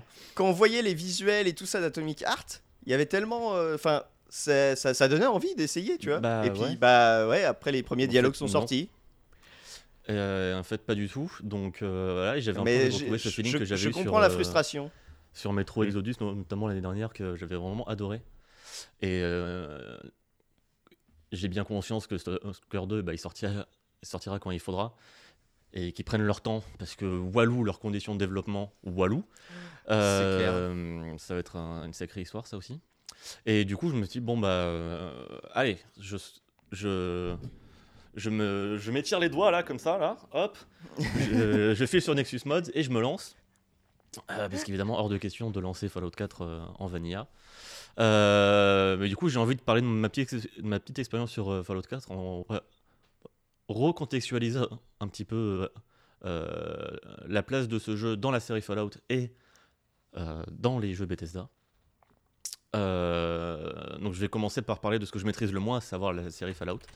Euh, mais merci Internet et les gens qui font des vidéos de 5 heures. Euh, donc Fallout 1 donc, qui est sorti en Toujours 97. en 97 donc développé par, par Black Isle un studio donc studio c'était écrit dedans studio mythique de, de RPG de RPG PC vu de dessus où les ordinateurs euh, jettent des dés pour nous Euh, Fallout 1 donc qui euh, déjà avait ce- cet univers assez particulier qui est donc une uchronie Euh, c'est-à-dire que c'est un une timeline une timeline alternative alternative de, à la nôtre euh, où il y a un, point dans le passé qui a dérivé de nous. Euh, pensez euh, Retour vers le futur 2, euh, le 1985 alternatif, Souvent. c'est une uchronie, ou euh, Wolfenstein. Euh, c'est toujours l'exemple un peu qu'on dit, euh, imaginez euh, un monde où, la, Seconde Guerre mondiale, c'est pas fini comme, en vrai. Voilà. Donc dans Fallout, le principe, c'est que la guerre froide, en fait, c'est jamais vraiment terminé. Et là où dans notre monde, on a développé plutôt l'électronique, on- et les transistors, etc., dans Fallout, on a continué à se dire Eh non, le nucléaire, c'est cool, le nucléaire, c'est cool. Et donc, euh, bah, les, les voitures fonctionnent au nucléaire, etc. Et les, les frigos même fonctionnent avec des petits trucs nucléaires. Et à côté de ça, les ordinateurs et les téléviseurs restent des trucs euh, très simples des années 50, ce qui donne ce, ce look un peu rétro-futuriste ou euh, un peu un peu steampunk où en gros Sans, avec pas beaucoup de steam. oui plus bah, atom punk c'est comme ça qu'on que ça se définit où voilà tout est resté dans la technologie euh, atomique et nucléaire mais le, le style euh, les modes sont Ouais. restés euh, celles de l'Amérique des années 50 Euh, ce qui permet aussi bah, de mettre en exergue euh, ce- cette période un peu euh, fast euh, et le début de ce côté un peu surconsommation. Après, il y a une raison au fait que la mode se soit arrêtée. C'est que tout a pété. Ah bah non, parce que tout a pété en 2077. Ah bon? C'est si Fallout, tard que eh oui. ça? Et oui, Ah, putain, et oui je- tout a continué à se développer. euh, Ah, je, je pensais que c'était plus vieux que ça. Autant pour moi. Oui, moi aussi. Et non, et non, non, non. Euh, J'apprends des choses. Pendant euh, toutes ces années-là, justement, de- la fin des- du XXe siècle et du coup le, le XXIe, euh, c'est juste le monde qui part en couille euh, à, à cause justement de cette poursuite effrénée, euh, la guerre fro- froide qui, ne s'arrête jamais. Euh, la course à l'espace aussi, et bah, les, des crises de, ressources euh, sur Terre, des crises aussi géopolitiques, avec notamment des conflits avec la Chine, la Russie, etc. Et qui sont des choses qu'on apprend dans les jeux Fallout, en particulier ceux de, de Black Isle, dans les deux premiers, toute cette partie euh, l'avant-guerre. Euh, et comme je le disais, donc, jusqu'au moment où tout pète en 2077, rien à voir euh, avec un jeu de cyberpunk. Euh, et ce qui euh, crée un truc donc un peu chelou. euh, juste, je place ça comme ça sur l'intro de Fallout 4 qui se passe juste avant que tout pète, et où t'as l'impression que le monde va bien, alors que bah, euh, c'est la giga crise, et que même dans la- 30 secondes avant dans la cinématique, euh, tu voyais le personnage principal qui était en mode non mais la guerre c'est terrible et tout, et puis là il est bref. Il est dans les années 50, euh, oui. Enfin, il est pas dans les années- il est en 2077, Oui, mais oui, genre mais- euh, tout va bien dans sa vie et le fait qu'il soit militaire, ils sont fiers de lui. Enfin bref, cette intro n'a aucun sens.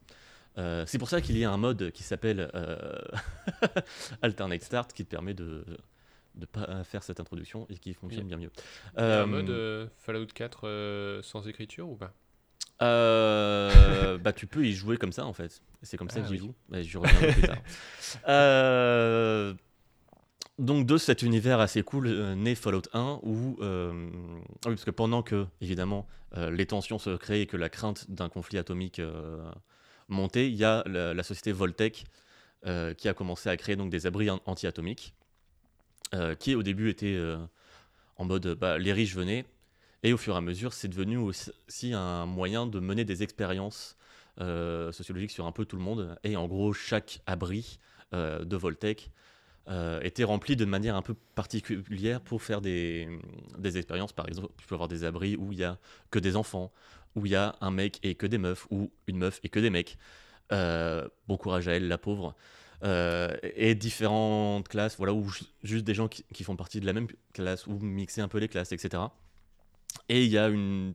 Ça n'a jamais vraiment été confirmé dans l'or, mais la grande théorie, c'est que c'était un moyen aussi pour les États-Unis de mener des expériences sur euh, comment euh, gérer les humains dans des colonies donc fermées dans l'espace. Euh, parce qu'évidemment, dans l'espace, on ne nous entend pas crier, mais on ne nous entend pas aussi respirer parce qu'on ne peut pas. Euh, donc c'était aussi un peu un moyen de voir comment euh, créer des sociétés confinées dans le cas où on avait le temps de coloniser l'espace avant que tout pète, ce qu'ils n'ont pas eu le temps de faire. Mais on, retrouve aussi dans, dans le lore et dans, notamment dans les différentes narrations environnementales qu'on pourra retrouver surtout en particulier dans Fallout 4, euh, ces trucs de, société et d'État qui cherchent activement à se dire bon, on se casse de cette planète, euh, comment on fait et comment on fait pour que ça tienne là-bas. Euh, euh, donc Fallout 1 se passe euh, euh, peu après euh, l'explosion de 2077, je crois c'est en 2100 et quelques. Euh, Est-ce que je peux retrouver... Je crois pas, mais bref. Euh, où on joue donc un, quelqu'un qui était dans un abri euh, et qui doit sortir de cet abri pour aller euh, bah déjà faire face au monde extérieur pour retrouver la Water Chip, qui est un genre de MacGuffin dont l'intérêt est a priori de permettre aux habitants de l'abri de purifier de l'eau, je crois c'est un truc comme ça. Ouais, c'est ça. Je crois que c'est un purificateur d'eau. Voilà, pour juste que bah, puisse euh, boire, parce que l'eau, c'est bien, dans 20-30 ans, il n'y en aura plus. Euh, et donc, on, on- le propos euh, globalement de Fallout 1, c'est bah, comment, fait comment font les gens pour essayer de survivre dans cette terre un peu bah, dévastée par un conflit atomique qui a com- concrètement ravagé la Terre, euh, euh, avec des gens, les gens qui étaient sur Terre, eux, pendant euh, les explosions qui- ont muté, sont devenus des, mutants, des ghouls, etc. Et il y a ce truc un peu déprimant de l'espoir n'est pas vraiment permis. On, a, on essaie juste de survivre un peu sans trop faire confiance aux autres, un peu la, crainte des autres et de. On reste enfermé entre nous euh, et on essaye de, serrer les coudes comme on peut et ça donne un jeu euh, qui a un, ton qui se tient du début à la fin. Euh, une, une vraie couleur, une vraie patte dans, dans l'écriture. Et même si le jeu est assez court, assez direct, euh, c'est pas un, un RPG où on va vraiment se, se perdre dans l'univers, en tout cas où on va beaucoup flâner déjà parce que euh, on n'a pas forcément envie d'explorer. Enfin, tout est euh, tout est gris et triste et euh, c'est pas c'est pas funky quoi. Et C'est euh, mort. C'est globalement mort. c'est globalement, bah, globalement, les terres sont désolées. hein, c'est d'où le, d'où leur nom. On leur pardonne. Ouais, je suis, je suis désolé pour elle. J'aimerais bien qu'on qu'on leur pardonne, ouais, s'il vous plaît. Et, euh, et du coup, il y a déjà des pattes d'humour un peu noir et acerbe quand même pour pas que ce soit la déprime. Euh, mais il y avait aussi ce, ce motto dans l'écriture, ce- cette envie de, de se dire si on fait des références euh, à d'autres trucs, euh, si les gens les ont pas, ils verront pas qu'à ce moment-là il y a des références. Euh, c'est quelque chose qui se perdra dès Fallout 2 euh, dans l'écriture. Et c'est vrai qu'il y a, on a tendance à dire un peu euh, à avoir le rayonnement de Fallout 2 plus que Fallout 1. Euh, mais Fallout 1 a cette particularité-là de, de cette thématique, de cette, euh, de cette tonalité qui se tient du début à la, à la fin. Ou euh, à la toute fin, bon, spoiler, mais je pense pas que Truc Tu peux y aller. jouer à Fallout 1. Euh, là, dans les Pour manières. d'autres raisons, euh, pour d'autres raisons, pas forcément pour la trame. Enfin, Où euh, bah, tu ramènes dans ton abri euh, la water chip, mais on te bannit de ton abri parce que bah, à cause de, de tout ce que tu as vécu, ça peut foutre un peu la S dans l'ordre établi de, de ton abri. Et on n'a pas envie que euh, ça foute la merde. Donc, bah, reste dehors et, et casse-toi, quoi. Euh, Salut mon pote Allez, ciao à plus. Euh, et donc Fallout est un jeu qui hérite de euh, cette mouvance des RPG euh, des années 90 sur PC de reproduire des mécaniques de jeux de rôle papier en jeu vidéo. Donc c'est du, du jet de dés calculé et tes améliorations statistiques. Leur principal attrait, leur principal apport, ça va être de améliorer tes chances de faire des bons jets. Et à part, donc dans Fallout A, c'est le spécial, donc ce sont les différentes euh, stats du jeu, donc la, ouais. la force, la strength, la perception, le- l'endurance, le charisme, l'intelligence, L'agilité. l'agilité, oui, oui, spécial, c'est comme ça que ça s'appelle, et la luck. Euh, chance. La chance, la oui. chance, voilà. D'ailleurs, en français, comment c'est traduit? Ah, Sinon, ça reste spécial. Ouais, Mais du coup, ils ont traduisent pas. comment Traduis pas. Ah ouais, parce que sinon ça fait spé- spéciac. Ouais, ouais, non, c'est. Ou alors pour la strength, ils mettent la solidité. Non. Et mais pour la chance, je, le- bref, voilà. Euh, Non, mais ils traduisent pas, t'inquiète. Donc il y a ces, Ils- ces stats-là qui globalement euh, permettent de... Bah, tu fais un jet de force, tu fais un jet d'agilité, tu fais un jet de chance, tu fais un jet de perception. Euh, Il y a juste le charisme qui lui va avoir un impact sur les dialogues. Et t'as des... Bah, L'intelligence aussi. Oui, oui, c'est vrai, parce que Fallout, c'était ces, jeux où si ton perso est débile, bah, tes choix de dialogue, ça va être Mm. bleu-bleu, bleu-bleu, et euh, Ça, c'est tout le jeu va être comme ça, ce qui est assez drôle.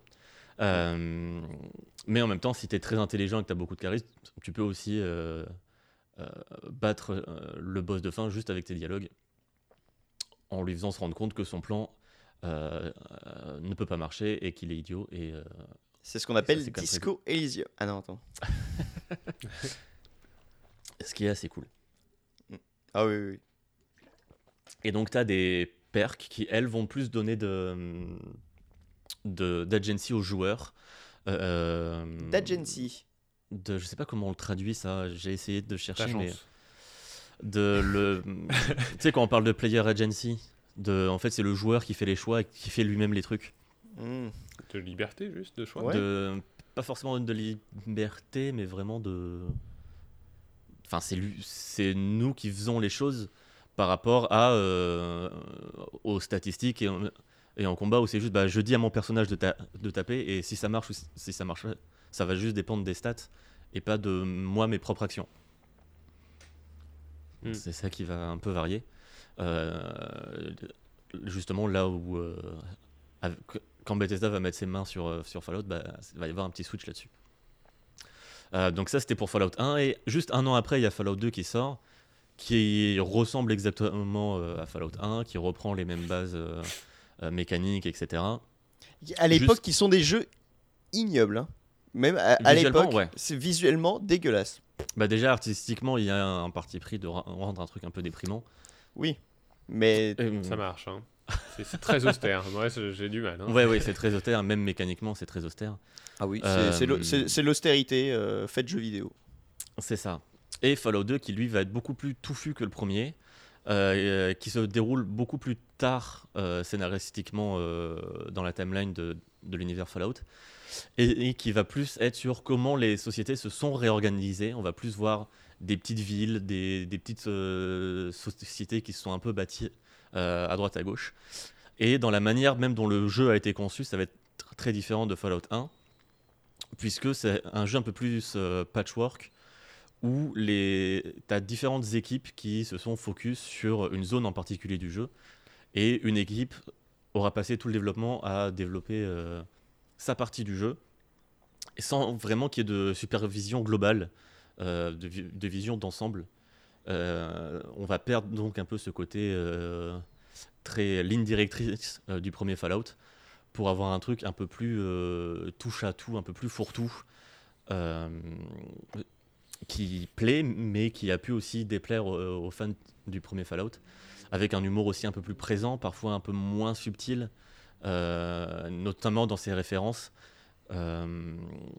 qui va un peu plus te les mettre dans le pif, et si t'as pas les références, ça pourra être un peu plus lourd, notamment un passage euh, euh, pour passer un pont, et ça va être une référence à un sketch des Monty Python, donc avec tout un dialogue, etc. Mais et si t'as pas la ref, t'es juste en mode, bah, c'est relou, laisse-moi passer, hein, euh, gros. et il y a pas mal de trucs comme ça, un peu où euh, il y a un truc aussi où du coup les terres désolées sont un peu moins prises au sérieux que dans le premier, Mm. où ça va être un peu plus moteur de van, etc. Euh, mais en même Dead temps, c'est un peu Dead Rising 2 pour Dead Rising 1. Quoi. je te fais confiance là-dessus. Il était beaucoup plus. Voilà, ça m'a fait penser à ça parce que le premier est beaucoup plus premier degré que, Mm. que ce qui est devenu la série par, par la suite.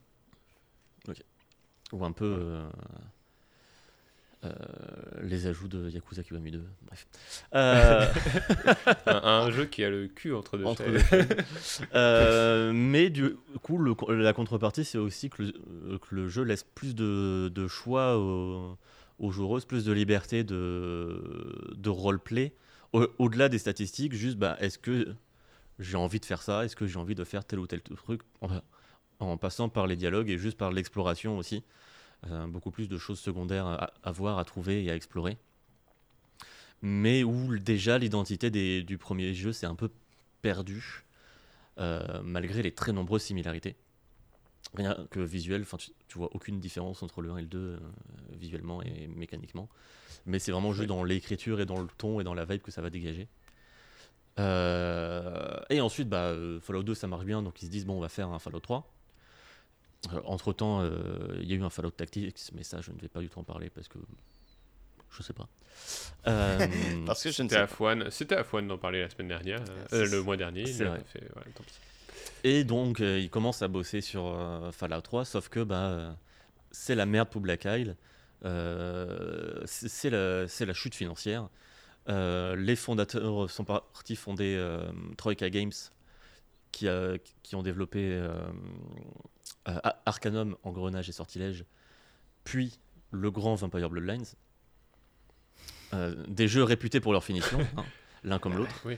Euh, mais qui ont des univers très très cool. Vraiment, euh, Arcanum, euh, l'univers me rend dingue.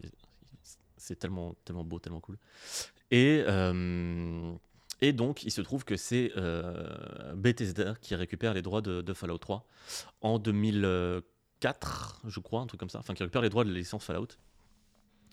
Euh, alors que euh, le, euh, le Fallout 3 de, de Black Isle avait été déjà pas mal prototypé. Il y a pas mal de, euh, de vidéos et de screens qui sont sortis après, après coup, et ça reprenait vra- vraiment la vue de dessus, etc. Mais juste bah, un petit peu en 3D, etc. C'était déjà pas très joli. Mais bref, C'est la vraie, la, la vraie suite, quoi. la vraie suite. Et donc Bethesda ré- récupère Fallout alors qu'ils sont en train de bosser sur, euh, sur Oblivion à l'époque.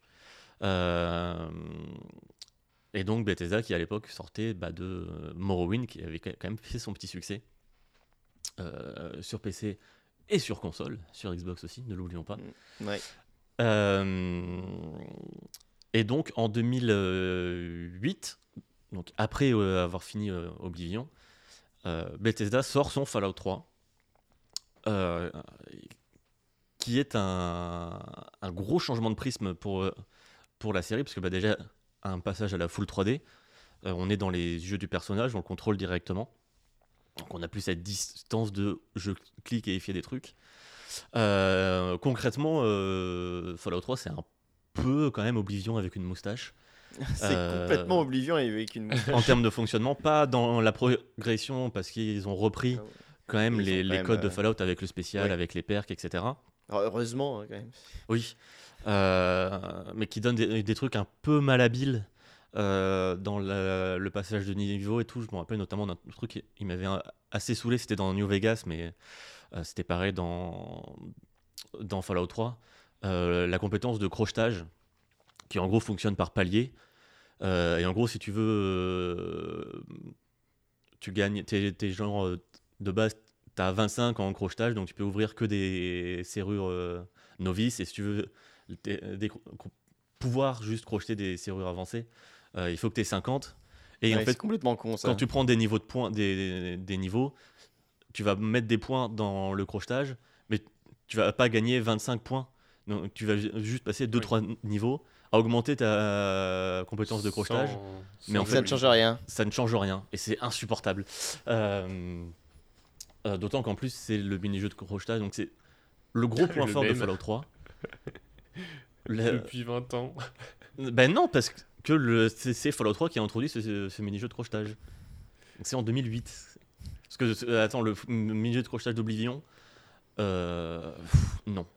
Mais euh, c'est Fallout 3 qui euh, a introduit donc ce mini-jeu de crochetage. Le mini-jeu de crochetage dans- d'Oblivion, c'est son système de dialogue. Non, mais personne. Oui, c'est vrai. Mais le mini-jeu de Jamais crochetage d'Oblivion, moi je l'ai jamais compris par contre. Bah, Le le mini-jeu de de dialogue non plus. Ouais, c'est vrai. Euh, mais Oui, c'est la même 3 qui chose. introduit ce, ce mini-jeu de crochetage, donc avec le lockpick et euh, le tournevis à faire tourner, que moi j'aime beaucoup. Je me suis tapé une énorme barre euh, en jouant récemment à Terminator euh, Resistance. Mhm. Et que c'est le même mini-jeu de crochetage. Genre, Mais ah oui, je l'aime vraiment. beaucoup ce mini-jeu de crochetage. C'est allé chercher. euh, Il demande de la, de la précision et des- c'est vraiment un, un peu de, du, du vrai crochetage, quoi, un peu de dextérité, des objets et tout.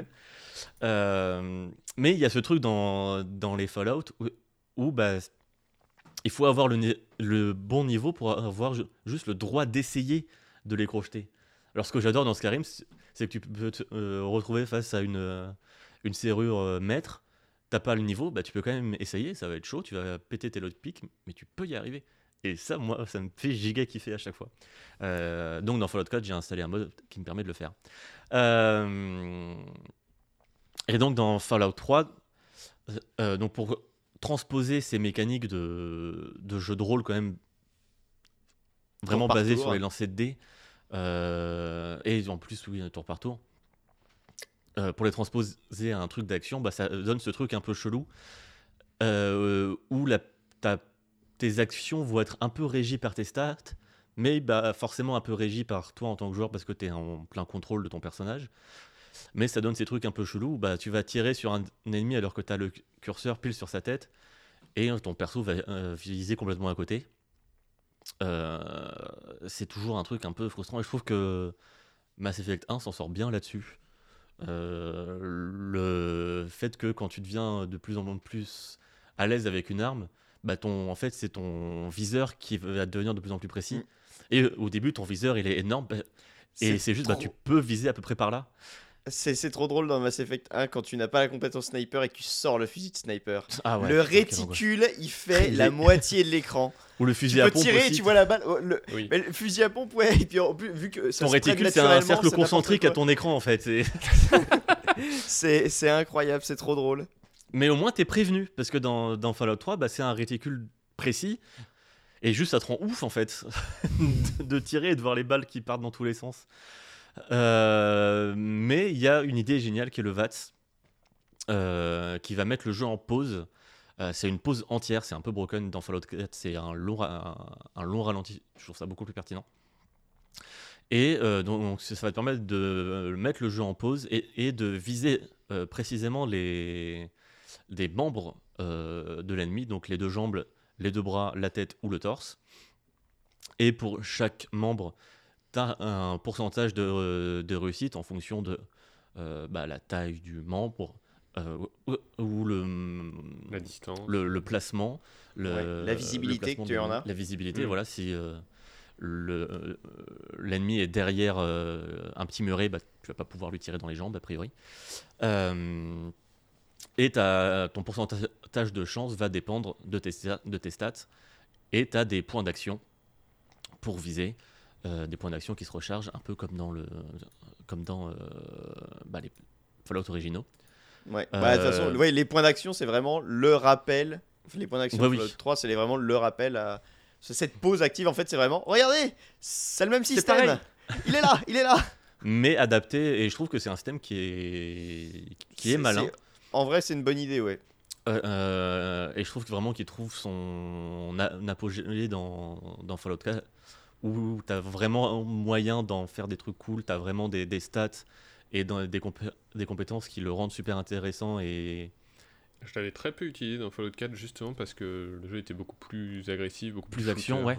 euh. Mm, mais tu peux euh, bah déjà dans Fallout 4 t'as p- pas ce truc de viser où bah genre tu tires là où t'as le pointeur et ça touche Euh, mais en même temps dans Fallout 4 tu peux aussi euh, te fa- faire un build vraiment uniquement euh, VATS où tu vas stocker tes coups critiques quand tu vas euh, euh, headshot un mob tu vas euh, reset tes points d'action récupérer un coup critique etc enfin t'as vraiment plein, plein de synergies assez cool avec notamment des bah, des perks pour recharger tes des points d'action, parce que ça, c'est un des problèmes de Fallout 3 New Vegas.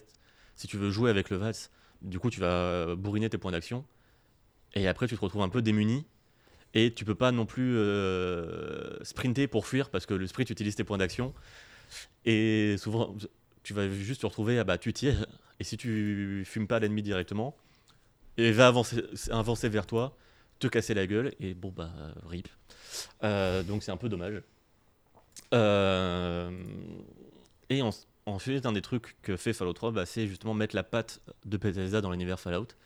C'est-à-dire bah, se retrouver dans un univers à l'échelle 1-1. Euh, parce que dans Fallout, quand tu avais la world map, en fait, c'était un truc un peu. Mm. T'avais une Ah, world, c'est une map world globale. map à la, à la vieux RPG, en fait. Ouais, voilà, t'as où tu avais l'échelle juste ton petit point qui se déplaçait. Et euh, t'arrivais dans certaines zones précises. euh, et c'est là que tu avais une vraie map à, à l'échelle. Euh, alors que là, bah, tu as vraiment le, le truc, euh, l'échelle 1-1, où tu te promènes, où tu as vraiment l'ambiance de, euh, des Terres Désolées qui est, qui est là face à toi. Tu es dedans, quoi. Et dans, dans l'exploration, etc. Et Oui, un petit peu ce début de narration environnementale, euh, même s'il y avait toujours un, un peu ce problème de, de donjons copier-coller. euh, euh, voilà, c'est quelque chose que vraiment euh, donner de la personnalité à ces, don- à ces, donjons, à ces donjons à l'époque, Bethesda c'était pas trop leur truc, ils sortaient d'Oblivion, hein, pour rappel. Euh, voilà, les donjons d'Oblivion. Le donjon d'Oblivion. Et euh, bah aussi un petit problème d'écriture, mine de rien déjà, euh, de choix dans les dialogues, euh, de- d'embranchement, etc. Où bah, là, euh, concrètement, euh, où, là où Fallout 2 euh, a commencé déjà à, à- à ne- plus complètement prendre les Terres Désolées au sérieux, là c'est fini. hein, le- Mm.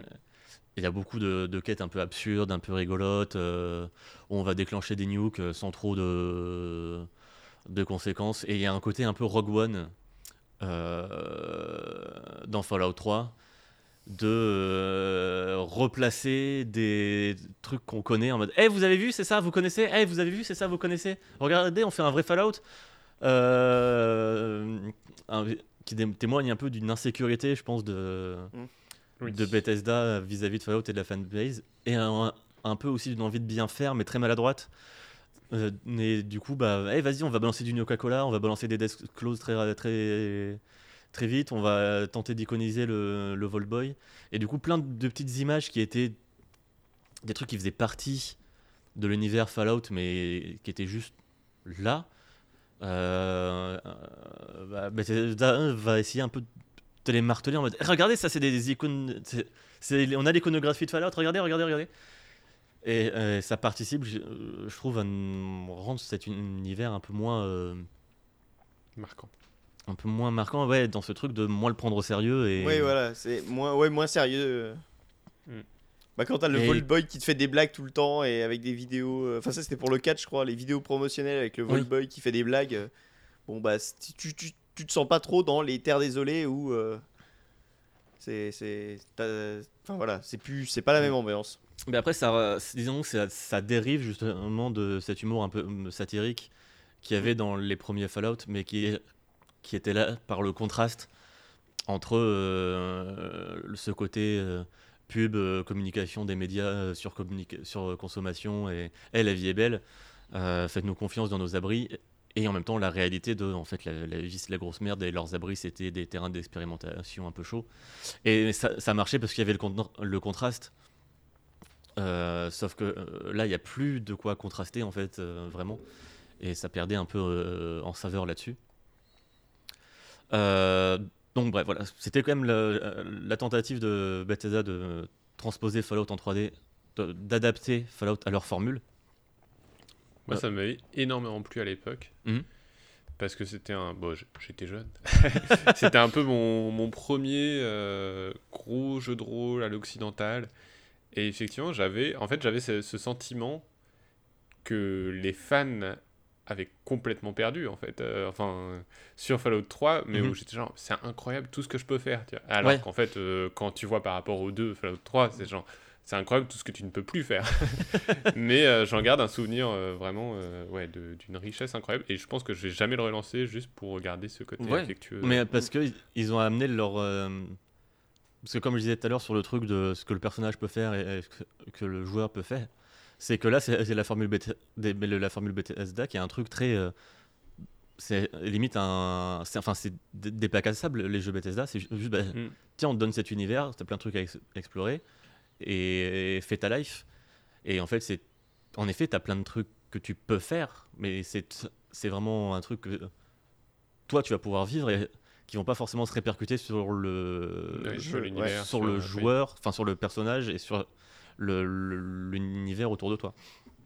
Mais ce feeling-là, il, il est complètement valide et tu l'as dans Oblivion, tu l'as dans Morrowind, alors que c'est des jeux euh, où tu vas pas pas vraiment impacter l'univers autour de toi. Mais c'est toi qui vas te créer un peu ta propre aventure sur le, sur le- le bac à sable, quoi. Mm. Euh, et ensuite, il y a l'exception New Vegas, donc, développée par Obsidian, qui reprend vraiment euh, le squelette de Fallout 3, mais juste bah, écrit par des gens d'Obsidian qui ont envie de faire un, un jeu écrit, euh, dont en plus dans, l'équipe d'Obsidian, il y a des anciens de Fallout. Il y a aussi des anciens de Black, de Black Isle, de. Black Isle. Et il y a, euh, du coup, c'est un, un des jeux qui réussit le mieux à retrouver cet esprit écrit des précédents Fallout dans cette formule euh, 3D, avec ce côté justement euh, très écrit, plein de quêtes euh, en branchement qui se recoupent, euh, toi qui a un véritable impact euh, dans le monde, euh, même si c'est un impact ultra fictif en soi. euh, Bah, tout est toujours pensé pour que ça s'adapte, mais. oui, voilà. Mais là, là l'illusion, euh, justement, moi, ça marchait de ouf. Ouais, l'illusion fonctionne de ouf. Euh, parce qu'évidemment, tout ce que tu fais est pensé par, par le jeu et avec Mm. des mo- moyens en plus, plus que limités. Plus que limités, mais ça fonctionne dans l'illusion et dans le fait que, ouais, c'est. C'est moi qui ai, qui ai permis à mon personnage de faire telle ou telle action parce que j'avais tel stat et que du coup, dans tel dialogue, le fait que j'ai tel, tel stat, ça m'a ouvert telle, euh, telle option de dialogue et donc, tac, tac, j'ai pu faire ma, faire ma Mhm. vie et m'en sortir euh, sans avoir à, interagir avec ces combats horribles et à faire un truc cool euh, en discutant avec des gens.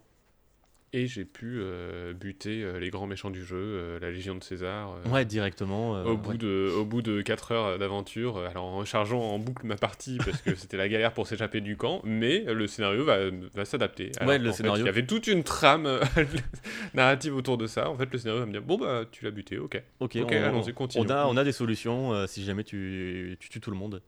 Euh, et ça, c'est toujours très cool. Ouais. Ouais. Bah, c'est l'esprit immersive sim, quoi.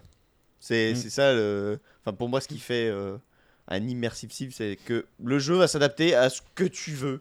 Et Ouais. c'est les meilleurs font que tu, tu, tu as l'impression de casser le jeu et en même temps, bah non, tu le casses pas et ça marche, du coup, euh, let's go. Et ça, c'est quelque chose que, mm, mine de rien, euh, ce dont tu parles, euh, truc Fallout 4 fait aussi, euh, dans une certaine mesure. Euh, mais le gros problème de. Enfin, un des gros problèmes de Fallout 4, c'est que toute son introduction te montre en fait les pires aspects du jeu. et les met vraiment en plein visage.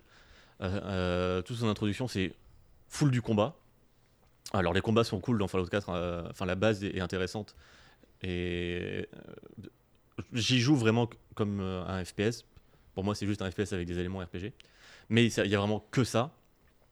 Et la première faction que tu rencontres, euh, c'est la pire, celle qui te donne, euh, c'est les Minutemen, là, ceux qui veulent te faire euh, reconstruire des, des villages, des colonies et tout, et Oui. qui ont les- des quêtes qui ne sont pas écrites et dont le, le donneur de quête est, est- est un personnage qui ne peut pas être tué, alors que dans les autres factions du jeu de Fallout 4, tu peux tuer les représentants de les chefs, etc. Et le jeu va s'en sortir et, et a été pensé pour ça. Mais vu, vu que le joueur, la première fa- faction qu'il va avoir, c'est celle-là, tu- vas dire tiens, je vais tester si je peux.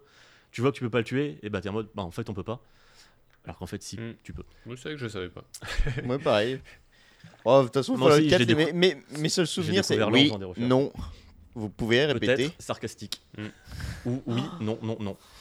Euh, ouais, voilà. Fallout 4, Oui, l'écriture est vraiment euh, catastrophique. Euh, enfin, il y a des quêtes et euh, qui sont bien écrites et qui vont utiliser les dialogues où il y aura des skill checks dans les dialogues, etc. J'ai pas encore fait le DLC Far Harbor, qui apparemment est la meilleure chose bran- brandée Fallout depuis New Vegas, qui a, en termes d'ambiance, d'écriture, etc., qui paraît est très très bien, très très bien, bien faite, jusqu'au point où le lead writer de ce DLC, c'est le lead writer de Starfield. Euh, et euh, mais du coup, mon expérience pour moi de, Fallout 4 là, c'était vra- vraiment, j'avais ce truc de de buffet à volonté où euh, je me dis, ok, je sais où le jeu est nul, euh, je sais où le jeu m'amuse, et ben je vais mettre l'accent sur, sur là où le jeu m'amuse en fait. Et vu que c'est des jeux ultra euh, bac à sable, juste- justement de base, et encore plus avec tous les modes, etc., qui te permettent de, de customiser ton, ton expérience, bah, ça m'a permis de, ouais, de, de me faire un peu- mon petit Fallout 4, de me dire, ok, j'ai envie de jou- jouer en fait un, un shooter d'exploration où j'ai un intérêt à, à faire gaffe à ce que je ramasse, à ce que je loot, etc.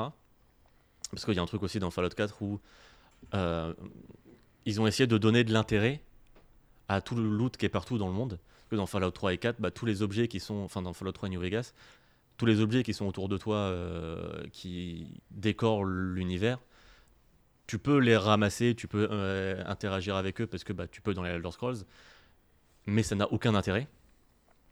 Et là où Fallout 4 se trouve à une idée de génie, c'est ce truc de le, cra- le craft et l'amélioration des armes et des armures qui va te demander justement d'avoir des composants de ces items que tu vas récupérer. Par exemple, tu vas récupérer un rouleau Scott, ça va te donner de, l'adhésif. Et l'adhésif, c'est putain de, de pression en début de partie pour améliorer tes armes, etc. Et vu que tu as un, inventaire limité et que tout ce que tu ramasses a du poids, ben, au bout d'un moment, il y a un moment où, où, en fait tu vas. Tu pèses le pour et le contre. hein. Ouais, tu vas activer ton, ton mode en fait scavenger comme, comme, dans, comme si tu étais vraiment dans le monde, à dire ok, qu'est-ce que, de quoi j'ai besoin, qu'est-ce qu'il faut que je ramasse, et du coup, si j'ai besoin de tel ou tel élément, mettons j'ai besoin de, de vis qui sont dans, je, je peux en trouver dans des ventilateurs ou dans des trucs un peu mécaniques, bah, je vais aller chercher. euh, euh, des zones où il y aura peut-être plus des ordinateurs. euh, et si tu as besoin de, de céramique, tu- sais que tu vas en trouver euh, dans des cendriers, bah, tu vas les chercher dans des zones résidentielles, etc. Et ça va donner, je trouve, un, un sens à ce gameplay-là, à ce gameplay tout ramassé, que je, que je trouve assez, assez intéressant Mm. et assez bien Et une cohérence en plus au monde, Ouais, et c'est- au monde qui qui va te changer, toi, ta manière de voir le monde autour de toi et qui va te pousser à interagir avec. Et je trouve que c'est vraiment la plus grosse force de, Fallout 4, c'est son univers comment tu vas interagir avec et comment lui va interagir avec toi, que ce soit au-delà de cet aspect, euh, ouais, euh, qu'est-ce que je ramasse dans le monde, etc. Et je vais faire attention à qu'est-ce qu'il y a dans chaque étagère, dans chaque tiroir, euh, est-ce que je prends le temps de le ramasser ou pas. Mais aussi la narration environnementale qui, je trouve, dans Fallout 4 a vraiment atteint un, pic pour Bethesda. Que ce soit juste dans leur donjon, on n'a plus du tout l'impression d'être face à, un donjon de Diablo, limite euh, copier-coller, généré procéduralement, euh, juste avec des, bouts que tu retrouves agen- agencés diffé- différemment, qui était assez flagrant dans Oblivion et dans Fallout 3 et un petit peu dans Skyrim, mais dans Skyrim, il y avait déjà un début de volonté de, raconter des histoires dans ces donjons-là avec euh, les journaux, etc. Mais là, dans Fallout 4, il y a un truc où, bah, vu que c'est un monde moderne, euh, bah, la décoration et comment un- une pièce est remplie raconte énormément de choses, euh, bien plus que dans, un, dans des grottes de fantasy ou quoi. Et, et ils se font vachement plaisir là-dessus, euh, avec beaucoup de, justement ouais, de, de lieux qui vont te raconter des, des histoires, que ce soit avec bah, ce que tu vas trouver dans les terminaux, dans, dans des petites holotapes, des petits audiologues euh, que tu peux écouter en jouant, hein, n'est-ce pas, The Callisto Protocol. Et, euh, et même juste des, des lieux qui vont se répondre. Tu peux retrouver une note euh, qui va dire euh, une note d'un d'un rider qui va dire tiens ma soeur a été enlevée dans tel lieu. Et quand tu vas aller voir tel lieu bah tu vas euh, trouver le fin mot de l'histoire. et c'est Et tu es Là la sœur. Ou tu peux euh, voir qu'elle s'est faite euh, flinguer ou quoi. Et ce que je trouve ça cool, c'est que t'as- ça va pas te faire pop plein de quêtes partout tout le temps en fait. C'est des, des trucs assez. Tu peux complètement passer à côté et ça va vraiment te récompenser. Et ça va pas être ce truc euh, qui est parfois un, un peu chiant dans les RPG de. euh, juste tu vas ouvrir un document et il va dire Hey, trouve la sœur qui est située là-bas. Alors que t'as même pas lu, tu sais pas de quoi ça parle et tu comprends pas. euh, Mm. Et là, c'est juste non, tu lis le truc, tu vois que dans tel lieu, il, y a, il se passe Si ça, ça. t'intéresse, t'y vas. et- Si, ça, ça- si ça t'intéresse, t'y vas. Ça va même pas forcément te le marquer sur la map. Et ça se trouve, 15 heures après, tu vas aller à ce lieu-là et tu vas dire Ah putain, mais oui, ça fait écho à tel truc. Et, et ça, je trouve ça assez cool de la manière dont, dont c'est fait. Mais ça crée aussi ce problème de bah. euh,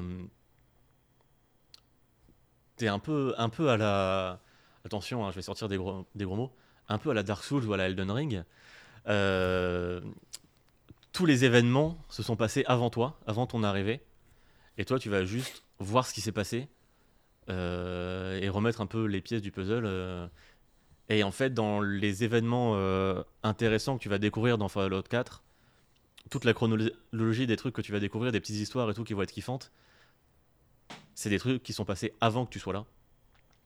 Mhm. Et c'est un peu. euh, et au- autant je trouve que l'écriture de Bethesda s'en sort très bien là-dessus, autant ça montre aussi à quel point il y a un, un delta entre leur qualité d'écriture sur la narration environnementale et découvre telle ou telle histoire et la, la qualité de leur écriture pour euh, raconter l'histoire de ton personnage Ouais, ton histoire. qui elle est catastrophique. Enfin, c'est vraiment euh, abyssal la qualité de la quête principale euh, de Fallout 4. Et c'est terrible. Et c'est terrible. Et du coup, euh, c'est pour ça que j'ai joué en, m'intéressant absolument pas à la quête principale. Et en même temps, il y a aussi ce, mode qui te permet de démarrer n'importe où dans, le jeu et de faire en sorte que ce soit pas toi euh, le parent de Sean que tu dois récupérer et juste tu vas mener une enquête, tu vas trouver une holotape une cassette où tu vas témoigner de euh, ah il y a quelqu'un qui s'est fait enlever et c'est ju- c'est juste une tâche de plus de toi de tiens je, je vais mener l'enquête et ça justifie aussi ce truc de euh, d'urgence qu'il y a dans Fallout 4 de bah, tu veux retrouver ton gamin qu'on t'a enlevé et mais bah euh, je vais me promener un peu Oui. partout et je m'en fous un peu. Et là, je trouve que ça euh, corrige un peu ça, d'autant que ça corrige aussi un peu quelques dialogues euh, euh, pour que tu aies ce, côté où, bah, euh, tiens, je, je vais m'intéresser à ce qui, est arrivé à cette personne-là. Mais tu vois, on parlait de, des persos importants que tu peux tuer dans Fallout 4. Tu peux très bien, dès le début de la quête principale, arriver à l'Institut et tuer Sean sans savoir que c'est lui. Euh, et le jeu va, va s'en accommoder. Ok, ok, ouais, bah tu vois, je savais pas. C'est Mais- terrible, c'est terrible autant de Ouais. qualité euh, cachée et Ça gâchée. donnerait- ouais, ça- pour le coup, Ouais. ça donnerait presque envie, mais euh, pff, Non. Mais Non mais c'est mais ça, là, là, c'est ça c'est mon mon c'est mon habitude de Fallout 4 c'est ah il y a quand même des trucs très bien. Oh, il y a le reste oh là là. Mais c'est ça qui est assez cool, je trouve, avec Fallout 4, avec les jeux Bethesda en général, avec leur fo- formule. C'est que tu as tout loisir de ne pas du tout interagir avec des trucs qui te saoulent, comme bah, le euh, mode euh, settlement, la construction de colonies, etc. oui. Qui Ouais, est- assez ça rigolo en soi, ce côté je me balade un peu partout et, et je, et je redonne de l'espoir au final de- à ce monde et, et je construis des petits trucs sympas. Mais tu peux aussi en avoir rien à foutre. Bah, j'ai un un pote qui a- s'est lancé dans Fallout 4 il y a pas si longtemps que ça, qui l'a modé mais lui dans l'idée de en- il en a fait un jeu de construction de base quoi. Mais il y a euh, les modes euh, Sim Settlements, euh, qui s'appellent comme ça, qui, te, qui euh, tellement de trucs, ça devient limite un city builder en fait. Mais juste un city builder où de temps en temps, bah, faut que tu te promènes euh, pour récupérer des ressources pour construire ta ville. Et j'ai très envie de faire une run comme ça aussi. Euh, comme j'ai aussi très en- envie de faire une run avec un perso euh, uniquement basé sur le VATS, parce que ça a l'air très rigolo aussi. Et au, final, je trouve un plaisir un peu de, de jeu de rôle, mais où c'est moi-même qui me définit mon rôle, et c'est mes actions, moi, en tant que joueur, qui me définissent mon rôle, et, et pas, mon euh, pas mon personnage. Mhm. Et c'est un peu un aveu d'échec, mais c'est aussi une, une réussite. Mais c'est juste dans des trucs très différents et qui sont très éloignés de ce que fait Fallout. Mais c'est aussi un peu un. Je trouve que c'est le jeu qui met le plus en exergue les qualités des jeux Bethesda et leurs défauts. Euh, c'est là où leurs qualités, je trouve, sont les plus kiffantes et là où leurs défauts sont les plus terribles. Euh, sauf les défauts des combats, parce que je trouve que les combats dans Fallout 4 peuvent être kiffants, alors que vraiment, euh, ju- jusque-là, il n'y avait aucun jeu Bethesda où tu prenais du plaisir sur les combats. Et du coup, ouais, j'y trouve mon compte, et, j'ai envie de continuer à explorer, parce que, bah, mine de rien, rien que le système de protection, de protection, de progression est assez bien fichu. Euh, à chaque niveau, bah, tu- tu vas pouvoir t'attribuer un, un point qui aura un effet direct, hein, pas comme euh, Fallout 3 et Oui. Fallout euh, New Vegas. Et tu as plein de choix différents qui vont vraiment euh, te donner différentes possibilités, que ce soit dans les combats, dans la construction, la gestion de, de tes colonies, que ce soit juste dans la manière dont tu as interagi avec le monde. Et bah ouais, je, me- je me retrouve en mode, euh, bah, j'ai envie de continuer à expérimenter avec Fallout, euh, avec Fallout 4, et, et à continuer de profiter de cet univers, euh, de ce, de ce monde qui est ultra bien fait, ultra bien designé, euh, qui a une ambiance qui marche de ouf. Et euh, juste, ouais, le plaisir de la promenade euh, et des combats dans un environnement ouvert, des combats viscéraux où tu, où tu peux le modder pour que bah, c'est euh, tue ou soit tuer très vite. Et ça donne une expérience euh, assez kiffante, assez viscérale et, euh, et assez plaisante. Et donc je prends vraiment mon pied.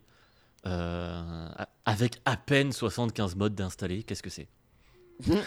Sur un jeu Bethesda, c'est rien. Non, et en plus, vraiment, euh, j'ai essayé de pas trop euh, mais de installer des modes qui s'éloignent de l'expérience un peu vanilla, juste d'améliorer les trucs cool de vanilla et d'enlever euh, les trucs qui m'emmerdent.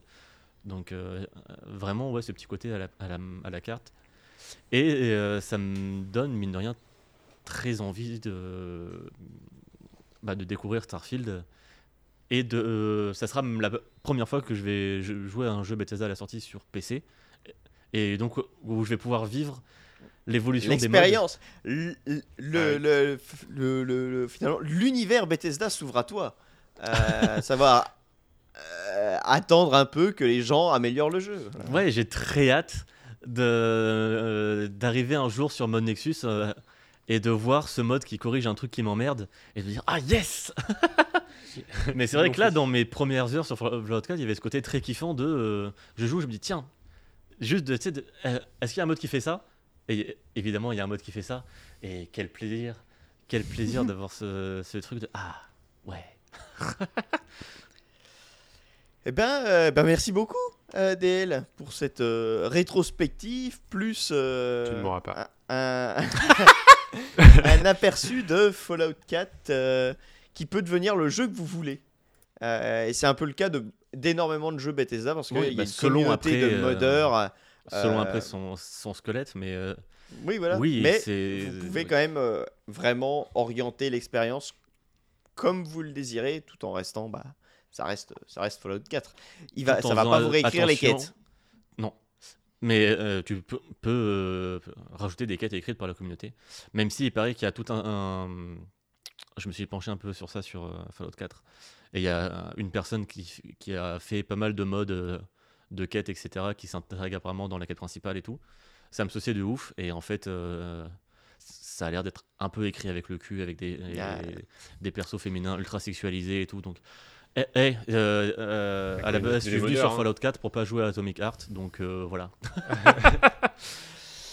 Euh, tout n'est pas parfait, ça reste, au final, ça reste des euh, ouais, au final, là où Oui. Fallout 4 euh, raconte les plus belles histoires, c'est quand il ferme sa gueule. Ça sera la conclusion. Ce sera Un la comme, euh, conclusion de ce beau sujet. c'est vrai que ça pourrait, ça pourrait être aussi notre conclusion. On, on verra. Il nous reste encore quelques euh, épisodes pour la saison. Euh, ne vendons pas la peau de l'ours. Mhm. Euh, sur ce, il est temps de conclure euh, cet épisode 37 du Club Moutarde. Oui. Euh, merci encore, DL Max. C'était euh, très bien. Comme d'habitude, j'ai envie de dire. Merci à toi. Merci à vous. Merci à vous. nous. Mais, Merci à tu. ok. Oh oui. Euh, Mais oui, merci à, à toi, euh, auditoris. Voilà, merci Si tu- tout le monde. Tout le monde parle y de est. jeu à la première euh, personne et de jeu à la troisième personne. Il arrive. Mais un jeu à la deuxième personne, qu'est-ce que ça fait? Ah, oui.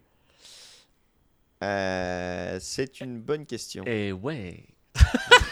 Euh, eh bien, on se posera la question dans le prochain épisode du Club Moutarde. Euh, on vous fait euh, de gros bisous. Constantine. Euh, Bisous. Consenti, évidemment. Tartinez-vous bien. John comment? Constantine. Tartinez-vous bien. Tartinez-vous bien. Ah oui, putain, j'ai pas parlé de tartine sur mon tartinez-vous sujet. gaiement. Putain, je suis con. Mais il y a des tartines dans Fallout. Euh, Ah bah, et vraiment, Fallout 4, c'est une tartine de contenu. hein. Exactement. Euh, voilà, ça c'est fait. La case est cochée. Euh, on vous Yes, dit validé. On vous dit à très bientôt pour euh, le prochain quiz et le prochain épisode. Oui. Et euh, d'ici là, portez-vous bien.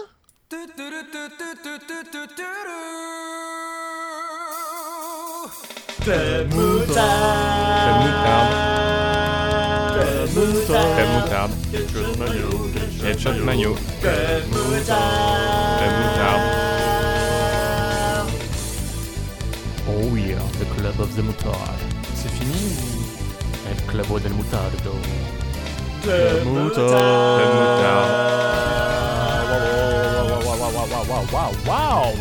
Oh my god. Ah,